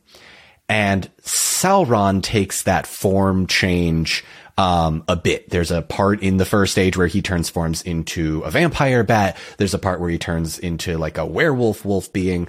So the idea of Sauron sort of being able to change who he is is a consistent theme. And there is a line in the Silmarillion, which is the book that sort of explains the backstory, that when the first age was over and Sauron was basically on the losing side, I found the exact quote. Do you mind if I read it? Please go ahead. Okay. When Sauron's Master Morgoth is defeated, there are hints that perhaps Sauron could actually feel that remorse. And it says, Sauron put on his fair hue again, fair in this case meaning, uh, gentle or, or pleasant to look at. Um, he abjured which means renounce. I had to Google that. He abjured all his evil deeds, and some hold that this was not at first falsely done, but that Sauron in truth repented, if only out of fear, being dismayed by the fall of Morgoth and the great wrath of the Lords of the West. The Lords of the West being the Valar. So it is not out of the realm of possibility that, yeah, Sauron did actually feel bad about what he did even if it was coming from a place of, I don't want to be thrown into the same jail that my master is. So, could it be that Halbrand did feel remorse initially? Yes. Does he now? And going forward? No. No, I don't think so. Mm-hmm. So, uh, that's all useful information, Don. But I think just uh, to kind of clarify a little more, Morgoth was defeated. Sauron is kind of in this period, I guess, where he's trying to figure out what's next for him. He's in this transitionary period mm-hmm. where he's between jobs. Yeah, and he's trying to figure exactly, out. Exactly. He's trying to figure out what's next for me, right? And uh, and he's like, I'm gonna, rip, uh, you know, one of the problems of the season, in my opinion, is that like we don't we have no access to what Halbrand's actual plan is. Um, no. He, I, I, went back actually before we recorded this, and I rewatched all of his scenes with Galadriel in Whoa. the first part of this this uh, season, and all that happens in those scenes is Galadriel saying, "Let's go to the Southlands," and him saying, "No, please, leave me out of it." That's the whole thing. Mm-hmm. But you don't know what Sauron actually wants to accomplish, and that's the problem. Is that Yes, Sauron proposed like, "Hey, come be my queen." Really well done. There's this amazing shot that everyone loves, oh, including brilliant. you in the show notes of like they're standing on the raft and the camera like, kind of does this twisty thing, and you, you see the reflection, and it's that iconic sort of Sauron silhouette that we all know from the show and from Lord of the Rings, and he's standing next to Galadriel, and it looks super cool. It's like a great, great shot. Amazingly done. Amazingly done. So again, all the stuff with this dream sequence uh, love the artistry behind it. Love also, it. I, I, was thinking about it from a production perspective. I was like, they probably had to film this scene at the same time as they filmed the opening scene of the series. So like, yep. there was some planning that went into it of like, hey, like, th- you know, two critical scenes with Finrod happen under this tree, and like, we need to get them both done now. So, yep. Um, so I liked all that part about it. I think the problem is we don't really know what Sauron was thinking this whole season. And so when he makes the offer of like, come be with me, like we have no, yeah, I, I don't know. Like the whole season, he has been trying to not be evil again, I guess. You know, like. No, I, I don't think he's trying to not be evil. I think there, I think I read it as this. I think the showrunners were trying to imply that at a certain point, he was trying to be good. And he, Sauron, believes yeah. that what he is doing is good, right? Most bad guys think that what, what is he good. doing though? Is he's he, trying? He's trying is he to. Infect, is he the one that's infecting the trees in the Elven lands? Like, is it? You know, like that's what I'm saying. Is like I don't I don't know what he's what is his plan right now. He like wants to the, he wants yeah. to ensure peace through slavery basically, and subjugation, and uh, be a, a ruler, and and you get a little bit more of this, and this is kind of where I think they lost non-book readers, um, and and even non-movie watchers, if if there are any out there, in that Sauron just wants to be in charge. The world would be right because because we've all we've all Yeah. seen that you know wouldn't the world be so much better if I were in charge? And in this case, Sauron goes, yeah, I 100% should be in charge. Look at the world, Morgoth's gone. It sucks.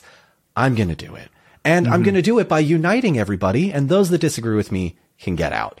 And unfortunately, the get out involves a huge war. so, mm-hmm. Mm-hmm. surprise, Morgoth's gone. There's a big battle. Uh, yeah again i'll just say this one last time which is that like i think taking the character from i'm the king of the south to what you just said in the course of one episode is a lot you know like yeah, it almost reminds me of a certain person that was a rightful ruler of a land, and they kind of rushed the ending of making her. I mean, excuse me, I don't want to. Daenerys. Daenerys. Sorry, I was making a Game of Thrones reference, and I lost the thread halfway. I mean, through. you say you say that, but there's a lot. Of, I get a lot of Game of Thrones season eight vibes from this show, uh, and this show is in season one right now. So, uh, which but- could potentially be a good thing because then they can actually learn from their mistakes instead of ending on. can- Don- Don's like they're gonna get it all out of their system. That's how it works. I'm That's it grasping works. at straws as it is, my friend. Let me have this. There is a.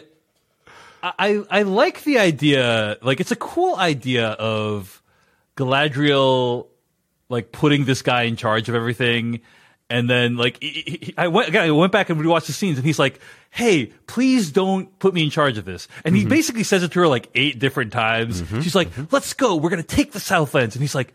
I don't want no part of this. And then she's like, let's go. We're going to go to the. He's like, he's like, please, I'm begging you, don't do this. And then she's like, let's go. We're going to go do it. And then, you know, they go do it. And, uh, and, and it- it- you know, what is clear, by the way, is that Adar says he killed Sauron. Obviously, he didn't kill Sauron. He thought he killed Sauron. But in the earlier scenes, um, Halbrand does say, like, I, like, orcs drove me away. He was telling the truth. It was, Oh, yeah. Oh, they yeah, were, there's- they were Adar's orcs, though, right? Like, not, and he was driven from his homeland. So, like, presumably, like, Adar is basically kind of like a mutinous, um, faction within, Yeah. like, Sauron's kind of, um, p- people. Yeah, basically. one of one of Sauron's um one of Sau. Well, I okay. So actually, it's it's interesting you bring that up. I don't think Adar and Sauron are on the same side anymore.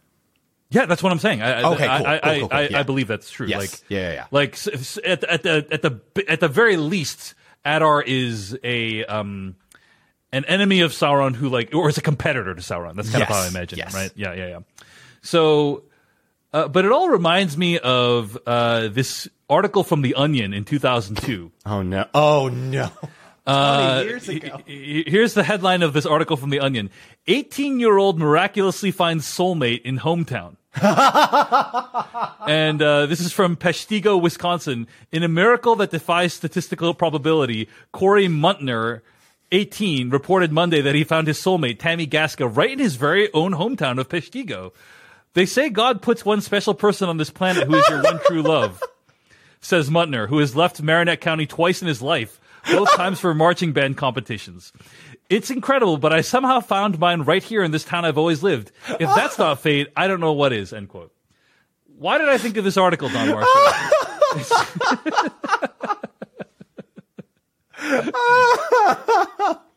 it's because it's because if you think of like Galadriel's story, right? Yeah. She's heading to Valinor. Yep. Things are going great, right? And then she's like, "Oh my gosh, a meteor, a sign of danger." Who's actually basically a sign of who- he- what she didn't know was he's actually good. She should have known that, you know. Uh, but I don't she's like, think "Okay, Galadriel expected the person to be in the meteor. I'll I'll be honest. it's like a sign of danger. I'm I'm getting off this ship." So she literally jumps off, finds this guy on this raft in the middle of effing nowhere. And then it's like, oh my gosh, it's the king of the. It, coincidentally, it happens to be the king of the South. Let's put some armies behind this guy. It's basically like that big of, hey, your soulmate happens to be in your hometown. Same thing of like, in the, in the middle of the whole ocean, in the middle of the whole ocean, it's this, uh, it's, it happens to be the king of the South, who, by the way, let's give him tons of resources and save him from death multiple times. Um, there is something deliciously ironic about her literally having this guy dead to rights multiple times. At, at multiple instances, she could have just killed this guy. And then not killing him because she thought he was actually a good guy. Like that is, that is, there's mm, delicious irony in that, but some of the coincidences and feel more like some of the things feel like they happen because the plot needs them to happen as opposed to like organically driven by the story. One of them being she found this guy on a raft in the middle of nowhere. I, I, am I, um, am, is that a nit that I'm picking? Is that, is that an unreasonable nit? That's a, that's a, a legitimate question. I'm not, I'm No. not being sarcastic. No, no, no, no. That's that's not. Is this how it happens in the books, any means. Don? Is this how, do they meet on a raft in the middle of nowhere in the book? As I have mentioned before, this show is a lot of the fill in the blanks. Uh huh, uh huh. and then we will get to the the stuff that Tolkien wrote about.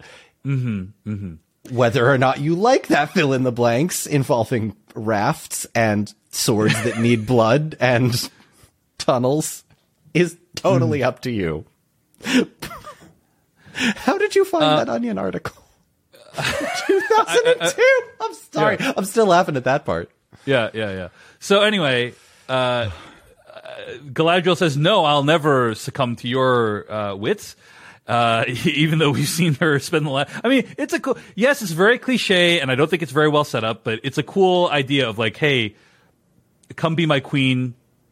You understand why that might be enticing to someone. But Yeah, not, yeah, not yeah. The- the- Galadriel. no, the whole abusive relationship thing was just totally glossed over. No, everybody else hates you. Only I see how great you are. Only I see your light. That is straight up abusive behavior right there. yeah, Right? yeah. Yeah. Elrond pulls Galadriel out of uh, the water, and she's like, "Oh my gosh!" Uh, and then she like almost cuts Elrond. It's like, "Prove you're Elrond, and you're not some in some dream sequence right now." Yeah, And then he yeah. he says where they meet, and it's a it's a very sweet moment that they have of like That was that was nice. I like that. it's nice nice sweet moment. Yeah. Yeah. So then. Uh, Galadriel sa- does not disclose what happened with Halbrand. I don't blame her for that one. I feel I like agree. Some people have some people have brought, brought up problems with this. I actually didn't mind because Yeah. it would make her look really bad. Yeah. Um, it Yeah. would be like it would be like I'm just going to throw it in the other example, Don. It would be like someone hosting a Lord of the Rings podcast and not bringing up the theory that Halbrand is Sauron for like six episodes. I'm just throwing, I'm just throwing, just a random example that comes to mind. Not that's not applicable. nothing to our current completely unrelated to what we're talking completely about. unrelated to what we're doing here. Yeah. Um, so Sorry, she doesn't tell anyone about it, and then they decide to make the rings anyway. And it's like, hey, uh, two ri- maybe two rings is not enough. There's it's too much. Con- one ring is too much power. Two rings is too much conflict. But three rings, perfectly balanced. Just Um, like the founding fathers did for our systems of government, and Oh, yeah. nothing has ever come. Nothing has ever gone wrong with that. That, that- No. it was smooth sailing for us after after that happened. So- Honestly, it seems it seems like we've been smooth sailing since 1776. Really, No, there's been like no there's- challenges of any kind. Uh, so then they uh, they make these rings. I under my understanding from reading them was uh, from reading about it is like one is uh, air, one is fire, one is water, and they have color coding to indicate that that's the case. They do, yes. Um, so this is uh, Nenya, Narya, and Vilya, the Yeah. three elven rings of power that we eventually see in the movies. One goes to Galadriel, one goes to Elrond, and one goes to Gandalf. However, they might not, depending on how they. One goes to decide Gandalf. Gandalf's not an elf, though, is he? No, there's actually, I don't know if they'll do this in the show. I think Yeah. they might based on another character that may show up in season two. There are some Well, it seemed, it seemed like the three of them would be Elrond, Galadriel, and Celebrimbor would be holding the rings based on this. You know, So if, uh, Mm, based on what I saw on the show. You, I mean, I'm probably wrong about that. I'm just saying, like that was my impression. Watching. You most likely are, and if they do do it the way you think it is, I will be very upset. So let's just leave it at that, and I won't spoil too much more. Mm-hmm. so they forge the rings. They forge the rings. It was a very And- beautifully shot scene. And yeah, like nice, cool, like them them making the rings. And that, has that, kind yeah has that been the mission the entire time? We- Tom, Miles make- Teller, you've been saying for for weeks now. We bring up the what's the mission? Here's the Yeah. here's the Top Gun Maverick. Uh, it didn't feel like they they necessarily earned the the creation of the rings. It wasn't the Well, well, Don, the creation of the rings happens in like approximately 15 to 20 minutes of screen time in one episode, right? Um, they didn't set up. Yeah, I, I guess here's what they did do a good job of setting up. They they did do a good job of setting up like, hey, danger is about to overtake the land. We need this mithril to protect Yes, us. yes. You know, like all that stuff is like pretty pretty well that, that stuff is you know? set up. Yes. Yeah, yeah, Yes. yeah. I, I think Um, though the I, I wanted to the- see them spend more time on it. on, but yeah, on the ring, on the rings, it's because it's like it feels pretty important. Uh, and I, I have more questions for you in spoiler section. You know, Oh, absolutely, like, absolutely. To to the rings, uh, the the show called The Rings of Power that you might want to spend. You know, to quote Ian Malcolm, eventually we will see dinosaurs on this dinosaur tour. Eventually we will see uh, Rings of Power in this Rings of Power TV show. Mm-hmm. Anyway, Did we uh, see a Game of Thrones in this Game of Thrones? Is there a house made out of dragons in this show? What's happening? It's a good question. Okay. Uh, anything else that happened in the episode before we get to spoiler section? I will say there is a thing with um, uh, Elendil and Míriel. In yeah, Numenor? Elendil Miro. They go back to Numenor. The king is dead. Um, which I guess we're supposed to think is a little sad. There's a cool sequence with um, Eärien who's like drawing the king. Yeah. And then, and then the king like thinks that she's the queen regent. Mm-hmm. mm-hmm. By the way, also happened in that other show where the king died. um, Oh, no. And uh, and uh, and then she kind of goes into this the place of the palantir, and then she like takes the veil off the palantir, but we don't see what she sees, and that's kind of the last we see of Eärien this season, right? Yes. There's also a scene with uh, Elendil and the queen regent on the boat where you know they they basically kind of say, "Hey, you have to swear we're going to keep fighting against the evil," and that's basically it. Right? Question for you here, David. Did you take any like romantic tension from from those two in that scene? A little bit, a little Okay, bit, a dash okay. of it. I A dash of I, it, yeah. I I wasn't sure if I was completely off base there. Um, just because, in the interest of full disclosure, uh, this isn't really a spoiler. That is not something that is found in the books. There's no uh, real relationship or interaction between those two in any meaningful way like that. But uh, personally, I think that would be a very interesting sort of character arc for those two, and seeing how like the loss for Elendil, we know it's not total loss of a Isildur, who we don't see this episode either. He's just chilling underneath that house, I guess. That's what I'm talking about when I was saying earlier, like th- this episode is baffling. Like, no tie up with a Isildur, who we know is alive. You know, um, nothing with Elrond and Disa, nothing with Bronwyn and Arondir, uh, Durin and Disa. Sorry, Durin Yeah. and Disa. Um, and then I mean, they're uh, basically a thruple at this point. Let's be honest. but but here's here's the big problem, Don Marshall is, uh, uh, what what happened with Kemen? Did he ever uh, did he ever find a nice young lady to get with in the Kemen show? was standing behind Eärien when, Oh. uh, yeah, it blink and you miss him because it's Okay. literally only one shot. uh, Okay, and well. and again, this this brings in it's like. I get that they shot these things in different locations and weren't sure how they were going to put it together all at once. So when they cut and paste to make eight episodes out of these Yeah. story arcs, it felt like, oh, right, we need to show Numenor in episode eight. Would this episode, would this show have been a little bit easier to, or sorry, would that specific scene have been a little bit easier to digest had it been in episode five or six? Probably. Probably, yeah. And and Yeah. it feels like the pacing has just become that they shot everything separately and tried to cut and paste things in there. And the Numenor stuff felt, especially in this episode, felt like they were just sort of bloop, there's Kemen, one scene, bloop, there's. Mm-hmm. Eärien. Where's the Isildur?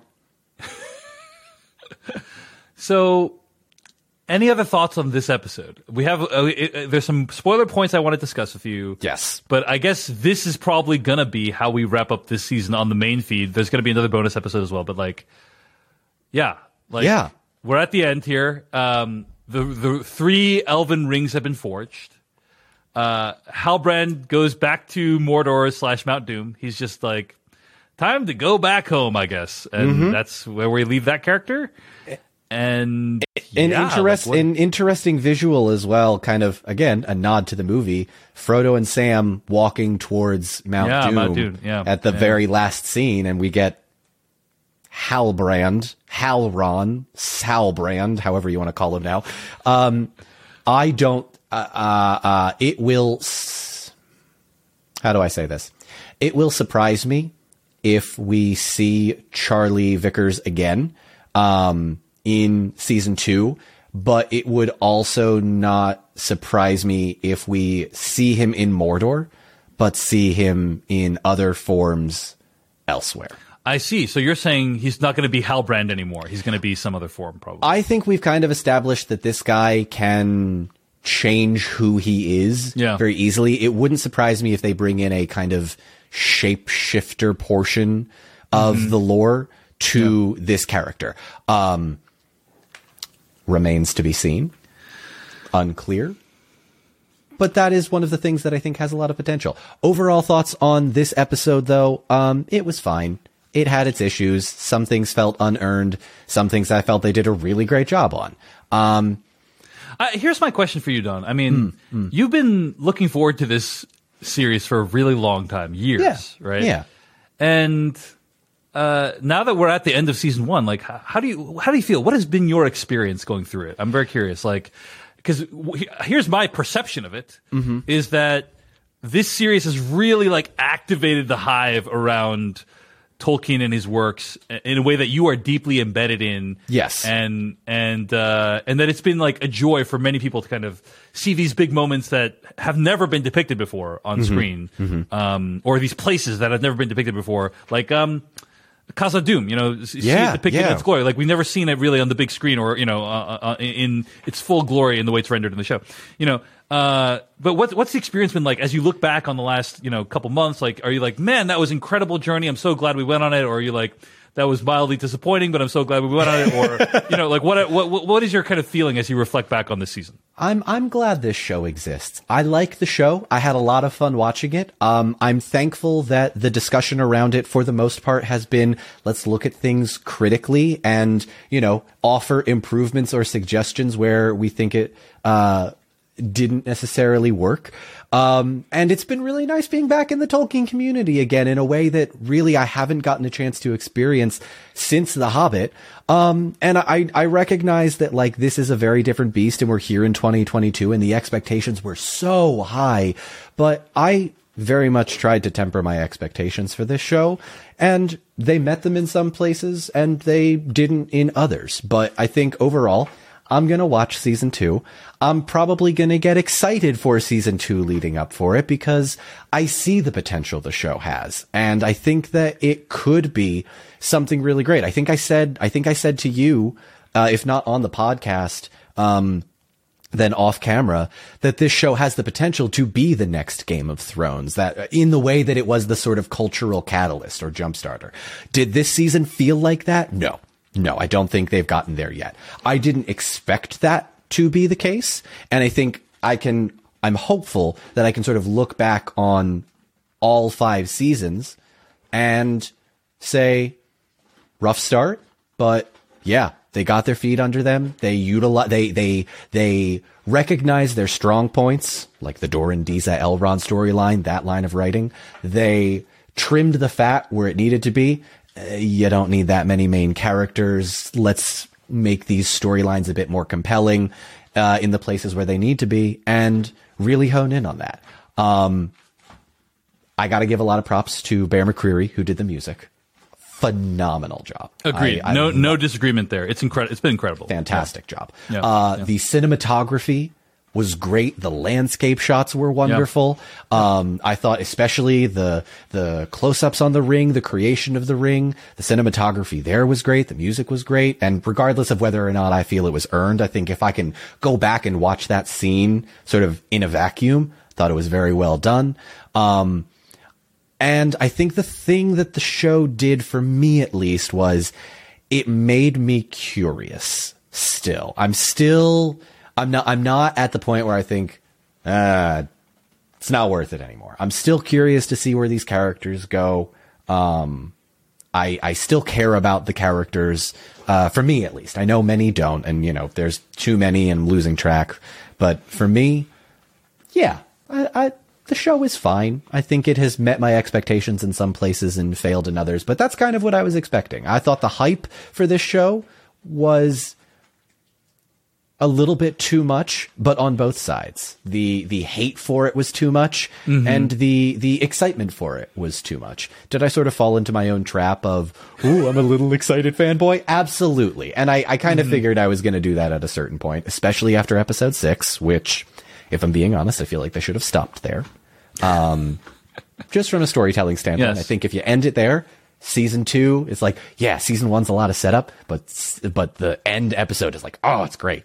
And then you go to season two. They didn't do that. That's fine. I'll move on. And uh, I'm very curious to see what they will uh, do in season two. Yeah, uh, this was a. They gave an interview to Hollywood Reporter recently, I believe, Mm-hmm, if I recall correctly. That they were like, season two is when things are really going to get good, you know. Yep. And it's just like, They've been saying that for a while. They said that even before. They said that at Comic Con. They said that at interviews. It's like this season is the setup. We have to know what's. Uh, how did they phrase it? They had to know what's at stake. They had to know what could be lost. Um, I, I mean, a couple things. First of all, there's another show that was covered on the Decoding TV podcast network this week that um, that also had a similar finale where it's like, but season two is when we're really gonna do it, you know? And it's like, okay, well, you could you could have just made season one, you know, what you wanted it to be instead. Um, and I I think that if their goal from season one was to like get you really invested in this world, for me it failed. You know, uh, uh, for other people it has clearly succeeded, and I am really um, torn about like. It, I, here's the thing: I love hopping on the mic and talking about the show with you. It's super fun. yeah. I am sensitive to the fact that some people don't like that. Oh, like like what I mean by that is like they don't want to hear me like ragging on the show for the problems that I think it has, and um and I do wonder like okay if we if we cover this show again next season like um should we pair you up with somebody who's like more into the show because like people don't want to listen to like people crap on the show. I I don't think that's what I have done, but I can totally understand if you listen to it, you're like, I'm tired of David Chen's negativity. I think this season has been overall there's been some great moments, but most of the time it has been, in my opinion, a narrative failure. Um, it has failed to like get me really invested in most of the characters. Uh, it has failed to make me feel like the events in the show are motivated by characters or that like the idea behind most basic storytelling and screenwriting is like one action needs to fall like needs to be because of the last action right like something happens because the last thing happened Yeah. why did galadriel meet halbrand because she randomly encountered him in the middle of the ocean right Gala- Like- Galadriel need uh, Halbrand needed to already be in Numenor. right or something something like that like Yeah. to- for for for it to feel like this this i don't i don't know why they didn't do it that way you know that it's a very reasonable approach they could have taken where it's like it it makes more sense um oh there's this guy named halbrand who everyone talks about like have you heard he has said he is the king of the south or you know whatever like if you, and, and I'm making up dialogue like that, but if once you say I'm good in the show, like you've you've surrendered your ability to have the higher claim on Yeah. uh, who's writing better dialogue. Yeah. Um, but yeah, anyway, so I think in in terms of bringing in a large group of people and getting them invested in this world, I am curious to see whether it will be successful or not. My guess is no. My guess is from what I've seen in my limited sphere, uh, a lot of people are like they they feel like they've given this show a chance and they're like, okay, we'll see if season two gets better, but if not, like I'm out. Um, Yeah. that's kind of that's kind of been, my perception. That might not be your perception, Uh, but anyway, my, my point is I also recognize if you're listening to a Rings of Power podcast, you probably like the show, uh, and so I think maybe there's a there's a different way we could structure the show where like. Uh, you, you have a co-host who's really into it and you know it, it's more fun that way potentially i don't know let us know what you think at decodingtv at gmail.com i will just say it has been super fun to walk through it with you and Yeah. uh, and, and even though i feel like and, and I'll just say this also finally about like each individual plotline. Like some of the plot lines I think like have been pretty strong. Um, when the plot lines are strong, it's when I feel like we're experiencing genuine emotions between the characters. So I'm talking about Elrond and Galadriel. I can like feel there's like warmth there, right? Uh, Elrond, Durin, and Disa. Durin and his dad. Like those are all plot lines where I feel like uh, I, I, can sense that there's a relationship with texture mm-hmm, in there, mm-hmm. right? Um, most of the stuff with Galadriel, Galadriel talking with Halbrand, like all, all of it feels so plot driven. It's like we we're doing this because we need to get to the next thing, to get to the next thing, to get to the next. You know, and it doesn't feel like this is what a character would actually. Why would the, these people trust? Galadriel, I guess yes, because they saw the the dream with the f- flood flowing in and stuff like that. The flood, like, the flowers, the. But then there were like, there were reasons, but but then to go from that to oh, people are just dying to get on board the ship. You need a little bit more texture to this world mm-hmm, to like mm-hmm. understand why people would behave in this way. Um, and I don't feel like the show delivered that texture. It felt like. Uh, it felt like people mashing action figures together for the most part. and like, hey, wouldn't it be cool if dot mm-hmm. dot dot is mm-hmm. what it felt like for most of the season. So ultimately, the experience of doing decoding TV with you, covering Rings of Power, has been a delight. The experience of watching the show has been a disappointment. but I'm grateful to have had the opportunity. And so thank you if you've listened this far, you've probably listened to a bunch of other episodes. Yeah. So thank you for doing that, and a, a big thanks to Dawn for joining me for this journey. So oh, Dawn, thank, thank you, you, for having yeah. me. No, this is this has been lovely. It's been, and honestly, it, it has been kind of refreshing to talk to someone from who you know has an industry perspective and isn't just like fanboying with me about the stuff that I like. Mm-hmm. Um, cause it, you know, it keeps me honest. I can't, uh, I can't be, I can't be too like, uh, yeah. uh, happy go lucky in this. And, and I think it keeps you on your toes. Yeah, your toes. yeah, yeah, it does. Yeah. yeah. Uh, okay. We're going to wrap up here, and uh, you can find more episodes at podcast.decodingtv.com. Email us at decodingtv at gmail.com. Find us on TikTok, Twitter, and YouTube at decodingtv. Thanks for listening, and we're about to get into a spoiler section oh, yeah. of the show. So here we go. But if you don't want to listen to spoilers, you should stop listening now. Thanks so much for joining us this season. Keep it tuned into Decoding TV for more in the future. We'll see you later. Okay, Don Marshall. We didn't actually stop recording. We're actually just keeping nope, going here. We're still going. Yeah, yeah. Um, but I wanted to let people like have an off point if they don't want book spoilers. Well, one thing I wanted here's another nit I didn't pick during the show, by the way, that I'm oh. just gonna throw in here. Yeah, which is uh, they uh, at one point they're like, hey, we need uh, Galadriel's dagger to like oh, form God. this thing, right? Yeah. yeah. And somebody I was reading this review and it pointed out like wouldn't there be tons of stuff in uh, like Eregion that's made from Valinor? No, not necessarily. Oh, okay. Actually, right. that that that specifically, I actually I I wasn't crazy about the fact that it was it felt a little bit rushed, but yes, that is when when the war happened. The orcs stole everything from the battlefield because mm, okay. they're they're pillaging and just it's it's a massacre. So there's very little of stuff from the Undying Lands in Middle Earth. Uh, okay, I have a, I have several questions. Question number it. one: In last week's episode, you were like something happened in episode seven that made you realize for sure yep. that Halbrand was Sauron. What was the thing? The thing we we are full book spoilers from this point forward. So full book spoilers. Okay. Um, am I allowed to swear in this part? I am assuming that. sure, why not? Uh, why okay. Not? Okay. Go ahead. I knew that little shit was Sauron from the moment I saw him on the raft because this show's writing has great moments, but his second line of dialogue, his looks can be deceiving. And I'm like, I don't trust him. I, it might be Saruman, but I'm like, mm, no, no. Sure. Because in full book spoilers. Yeah. We, we covered that last week, by the way. Yes, yeah, we did. Yeah, we did. Yeah.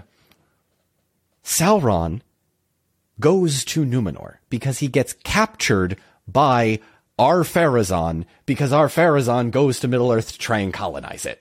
And I thought that it would have made a little bit more sense if Halbrand, Sauron, was already in there because it's like, oh, well, the battle has already happened. We have already captured this guy from Middle Earth, but he turned out to be a pretty good dude. He's a blacksmith. And by the way, he's corrupting us because spoiler alert.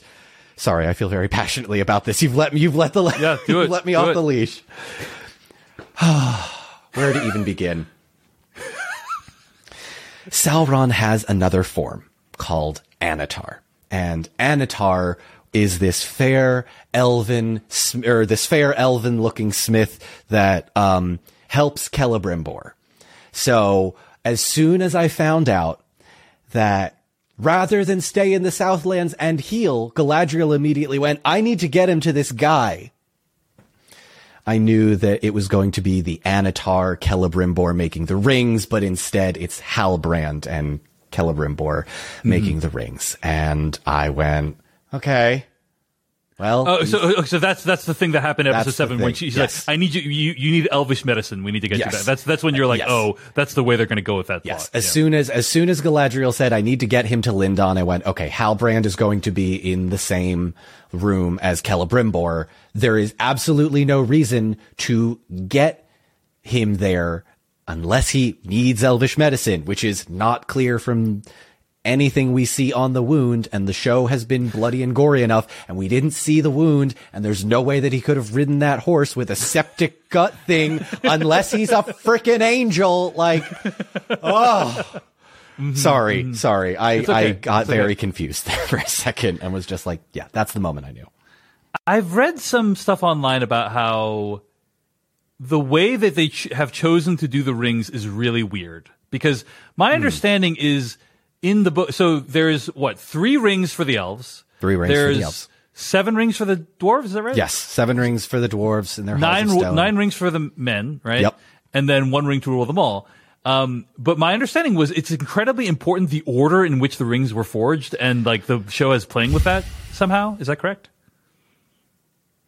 Not necessarily the order, but the idea that Sauron never touched the elven rings. And he still didn't. He still doesn't know that they are making the elven rings, right? He didn't get his hands on them because I mean, they were. Oh wait, no, actually, no, them. actually, that's a lie. That's a lie. He does know they're making the rings, Yes. but he, his hand, his magic, his dark malice never touched them. So Sauron and is potentially Which for for for why though? Like he was there, right? Like he just decided to peace out, I guess, right? Like in the show. he, he I, I read that as he didn't want to take the chance of Galadriel revealing his identity and them not making the rings Mm, okay, yeah, yeah, or yeah, there okay, being, you know, him getting captured again, him Yeah, not yeah, being, yeah. cause you know, Sauron, he's one dude. He's powerful, but like an entire elven army 1v1000 would probably be enough to take him out. I think maybe we're going to see something like that in season 4 or 5. Who knows? yeah, yeah, yeah, yeah. But yes, that's how I do. As soon as I've had my suspicions,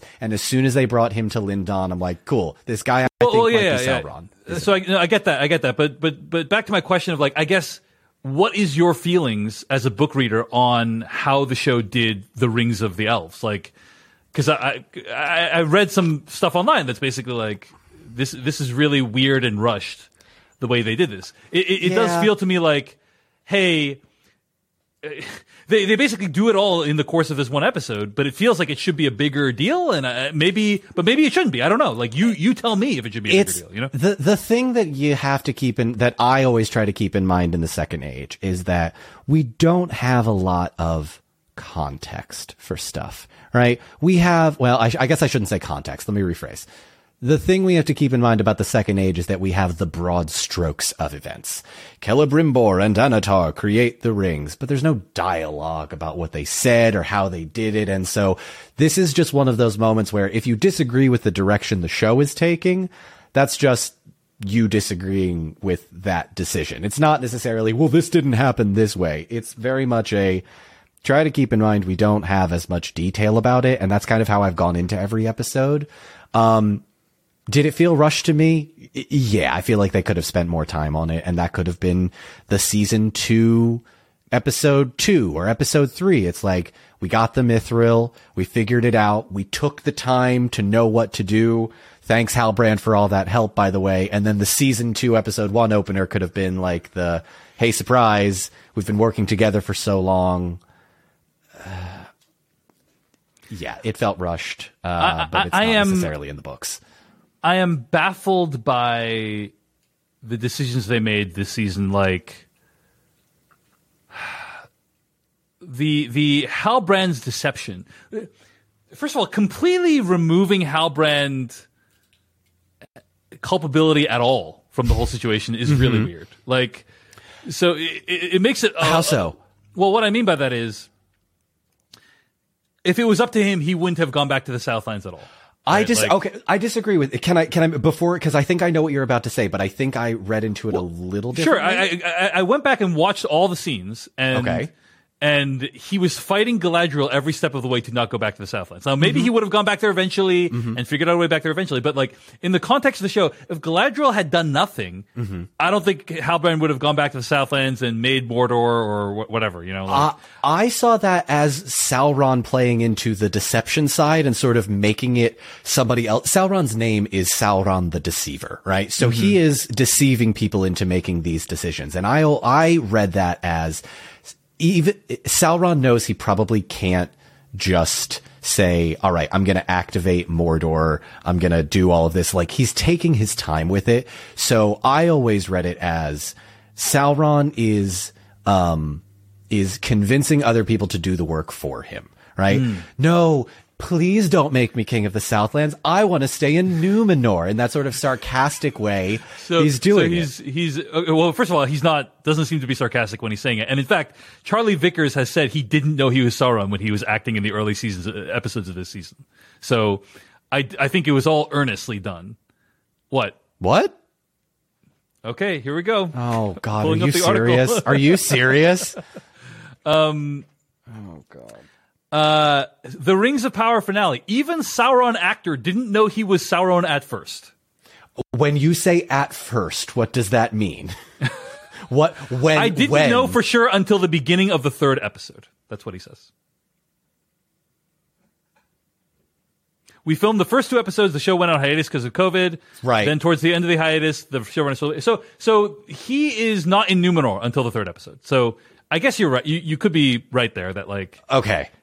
You know. Okay. I'm I'm not necessarily trying to justify that action, but that does not seem as unreasonable to me knowing what Yeah, happened sure. with COVID. So He says, um, I did have an inkling, if I'm honest with you. My last two auditions were uh, reading lines from Richard III, and we know he's not the greatest guy in the world.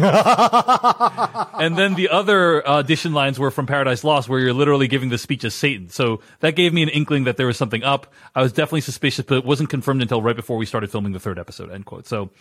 So okay, fair enough, fair enough. It's not until he get, uh, when he is in Numenor and talking to Galadriel, he does know that he is. So okay, fair, fair, fair point. But Interesting. he didn't know in the first two episodes. He did not know in the first two episodes. Um, but anyway, my, my point was, and I, I guess I should have made this point earlier, is uh, on the podcast, is it, it does feel like we spent all this time with Bronwyn and Arondir when we could have spent it figuring out what Sauron's plan was and whether he's going to achieve it, what what it's like to forge these rings of power, what that actually means to forge these rings of power. And instead, all literally everything I just said felt super rushed in the last episode. Right? Yeah, and and, opinion. and unfortunately, it's not something that we see in the books. If we're going full spo- spoiler territory, right? The w- there's never really a mention of, and there is a battle fought in the Southlands, and Mordor explodes. It's basically just like, yes, Sauron, Sauron used Mordor as a sort of hub. Then he created another place. We see that in The Hobbit. It's called Dol Guldur. Um, the Hobbit movies, I should say. I don't know if we ever actually see it in the books, but regardless. All right. Don Marshall, are there, there's been multiple times during the season when you're like, ooh, I, I'm holding myself back from saying anything more. But um, now I'm, I am curious if there's anything that sticks out in your mind that you, you really wanted to discuss or. Yes. Uh, um, yes. a, lo- a lot of the things I was holding myself back on was Yes. there's a character named Annatar. He's going to work with Celebrimbor. Right. And that's probably that Annatar, the name Annatar is Sauron. That is the name Mm-hmm. he takes and the fact that we didn't see it there. Um, There, there's probably not going to be an Annatar character in this There- in this show, right? there's a very good chance we don't see it. I feel like maybe we might. We, here's here's what I will say. Um, I think that there was a little nod to Annatar when uh, Halbrand said, "Think of it as a gift," or however he says it in in the line when he's thinking of when he's giving the the gift of his knowledge, this information, because the name Annatar means bringer of gifts. So it is possible we will see a different actor, maybe be a shapeshifter because Sauron can shapeshift. We might see him more in season two. We might see Celebrimbor fall into the um, trap of working with him again, not realizing it as him because he calls himself Annatar. He looks different than Halbrand's character. Um, and it might be that direction they chose, but I'll be honest, they have changed so much already. I don't necessarily know what direction they're going. And that is, uh, I know the major points that they probably want to hit, hit, which is what makes me excited for the later seasons. I just don't know how we're going to get there. Uh, question about Gandalf. Yeah. So, Baron TW uh, on the Decoding TV boards, Yes. you know, um, is, is- is clearly a very knowledgeable to- about Tolkien, right? Oh, yeah. He made this comment uh, a few weeks ago, uh, or they made this comment a few weeks ago.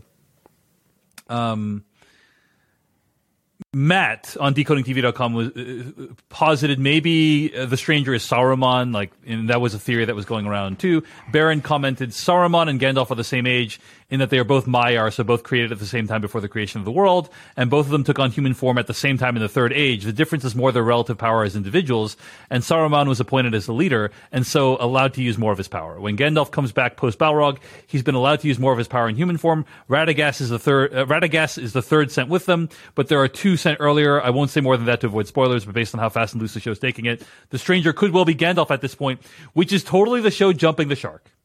That's what Baron TW says. Then I said, why do you think it's jumping the shark if Gandalf is the stranger? And Baron TW says, as a book reader, I am not a fan when it breaks established lore, and Gandalf does not arrive until well into the Third Age. He isn't present when Isildur gets the One Ring, which is clear in Lord of the Rings. He certainly isn't around when the rings are made. He doesn't recognize Bilbo's ring as a Isildur's, as he arrived 1,000 years after it went missing. He's a character we know a lot about. He's getting his ring when he arrives in Middle Earth as a choice by Círdan to give it to Gandalf and not to Saruman.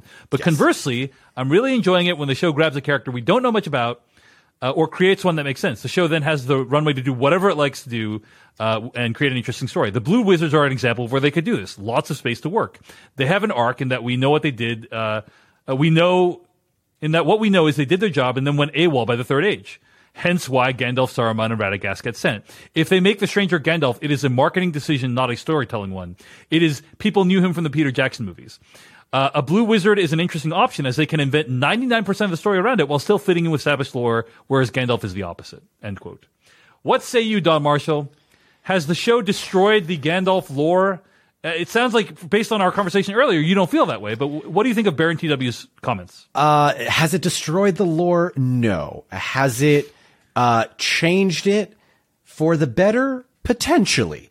Um, and uh, again, we spent all episode wondering, so now we actually get to see what Gandalf does. Gandalf's story is barely written about, right? He comes over on a boat, and Círdan the shipwright gives him the elven ring of power. Círdan holds one of the rings. Um, Tolkien also had several different versions of when the wizards come over. He changed his mind about the blue wizards' names like three or four times.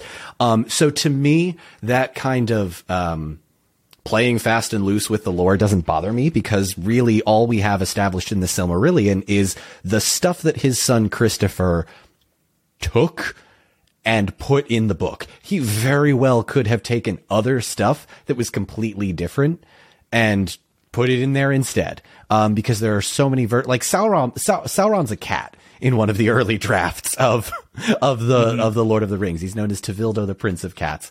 Um, so has it destroyed the lore? No, uh, it hasn't cer- it gone. with- certainly changed the lore. it certainly changed seems- it changed the lore, but in the same way that they're changing Galadriel, I'm fine with it. There's really not much there, and they can do it in another way that is hopefully more interesting. Because, like, look, if we were to have the established lore, Galadriel's not in it. She's chilling in a forest. She has a baby, and spoilers: Elrond marries that baby. yeah. I was going to ask you about that. Like, do you think that's going to happen in the show? Uh, unless they do a time skip, which I don't think so. Uh, no, unless the no, no. Everyone's been saying, "Hey, when is Elrond going to get with Galadriel's babies?" I, they might not. And because Yeah. of the timeline compression, you know, the fact that they're introducing Gandalf in the second age instead of the third, I feel like they're just going to ignore it. It's like, oh, that happened during the third age and we're just not covering it. Don't worry about it. It's not really that important unless you want an Arwen, a baby Arwen cameo.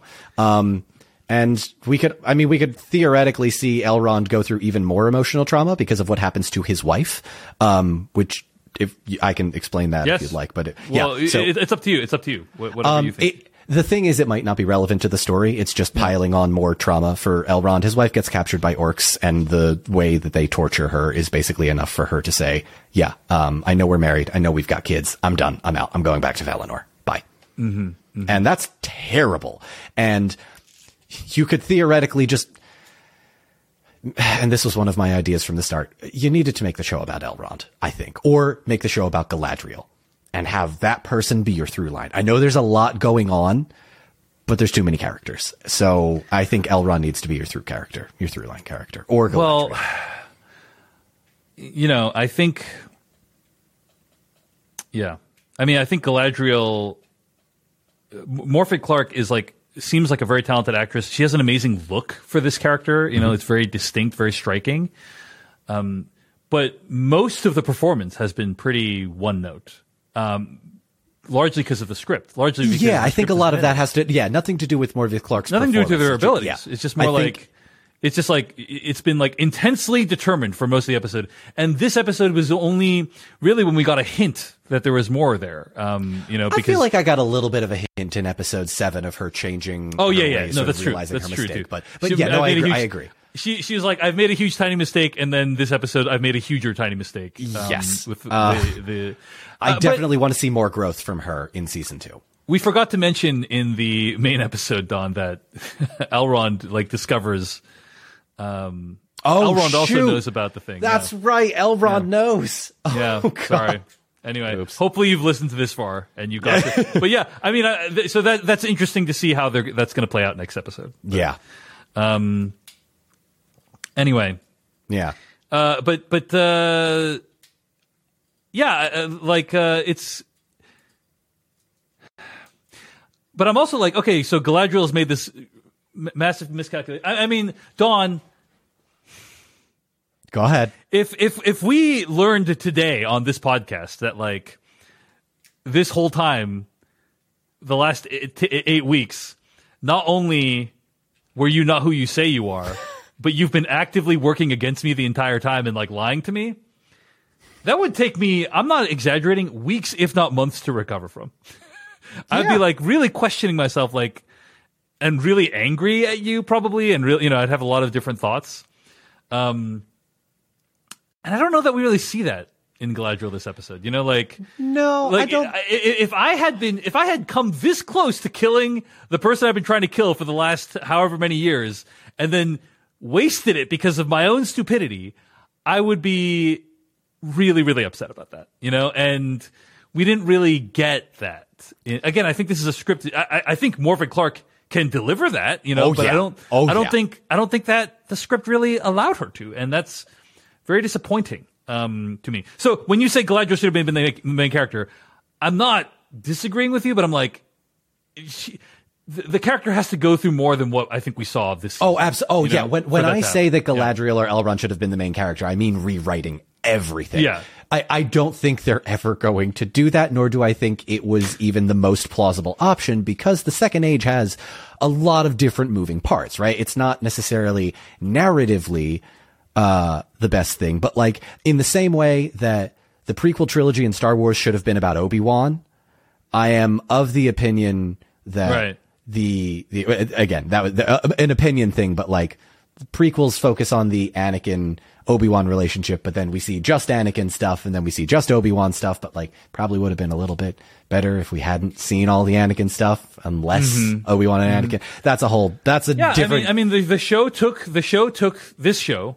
Lord of the Rings took the kind of Game of Thrones approach. We're going to check in with all these people, but it's Yep. like it is hard to write one arc that is good, let alone six. Yep. And the show might have tackled a little too too many arcs. Yeah. Um, and, and and it didn't have to tell the it did not have to tell the story this way. Did not have No. tell the story this way. No. It could have just been like yes, it could have been we're following Elrond. Every scene has Elrond in it. That it could have done that for the whole series. Didn't want to do that, and you know we can judge how successful it was.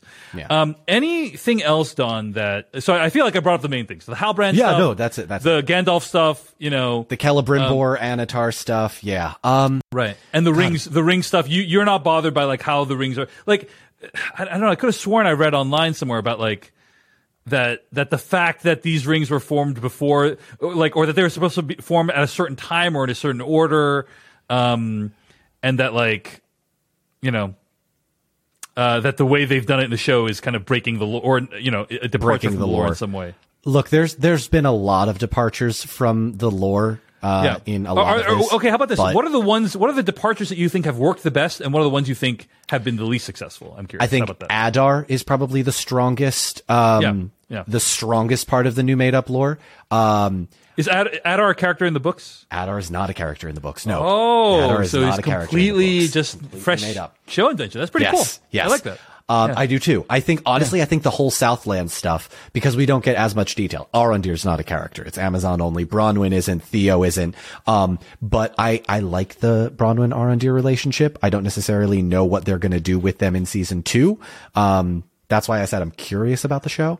But um, I don't think the showrunners knew what they were going to do with them at the end of season one. you know that is entirely possible. That's entirely possible because they don't show up at all. Okay, anyway, yeah, Anyway, um, Yep. yes. So, um, yeah. So, so Adar, you thought worked. You liked the Adar, I th- and- yes, yeah, I yeah. thought Okay. Adar worked very well. I thought visually, I thought, um, the Numenor stuff worked.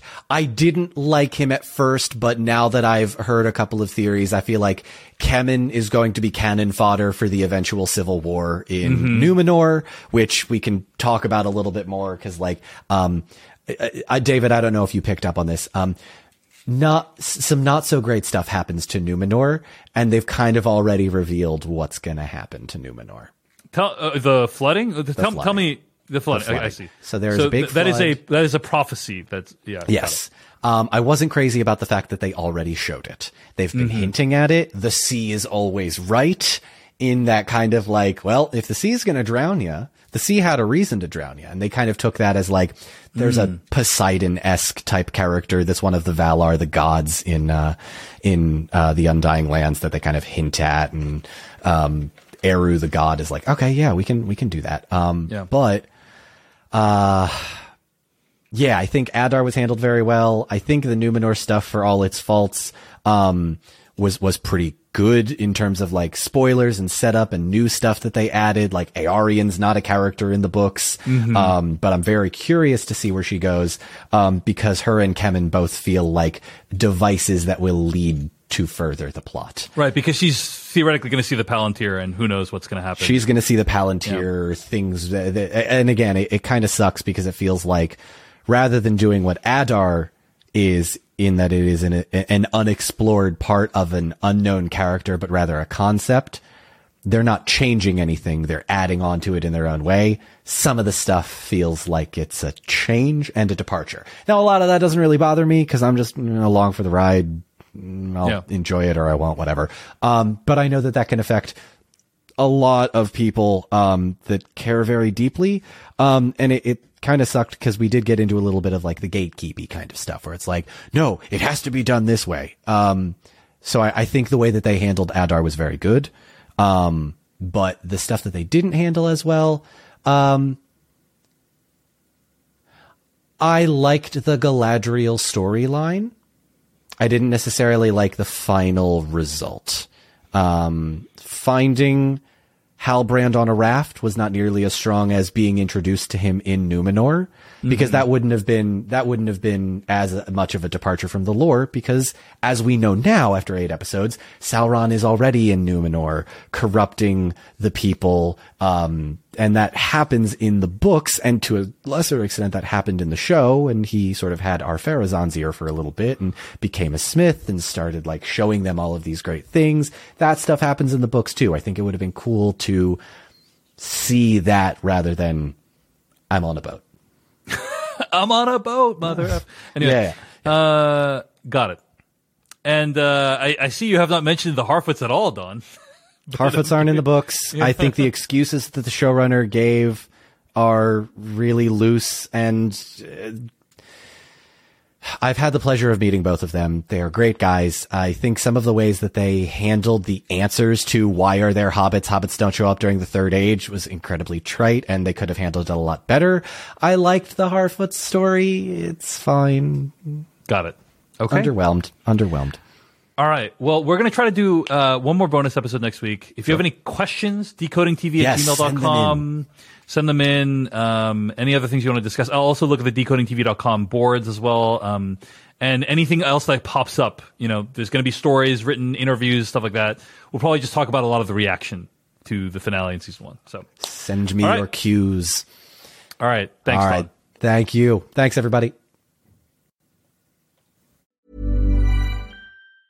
Normally, being a little extra can be a bit much, but when it comes to healthcare, it pays to be extra.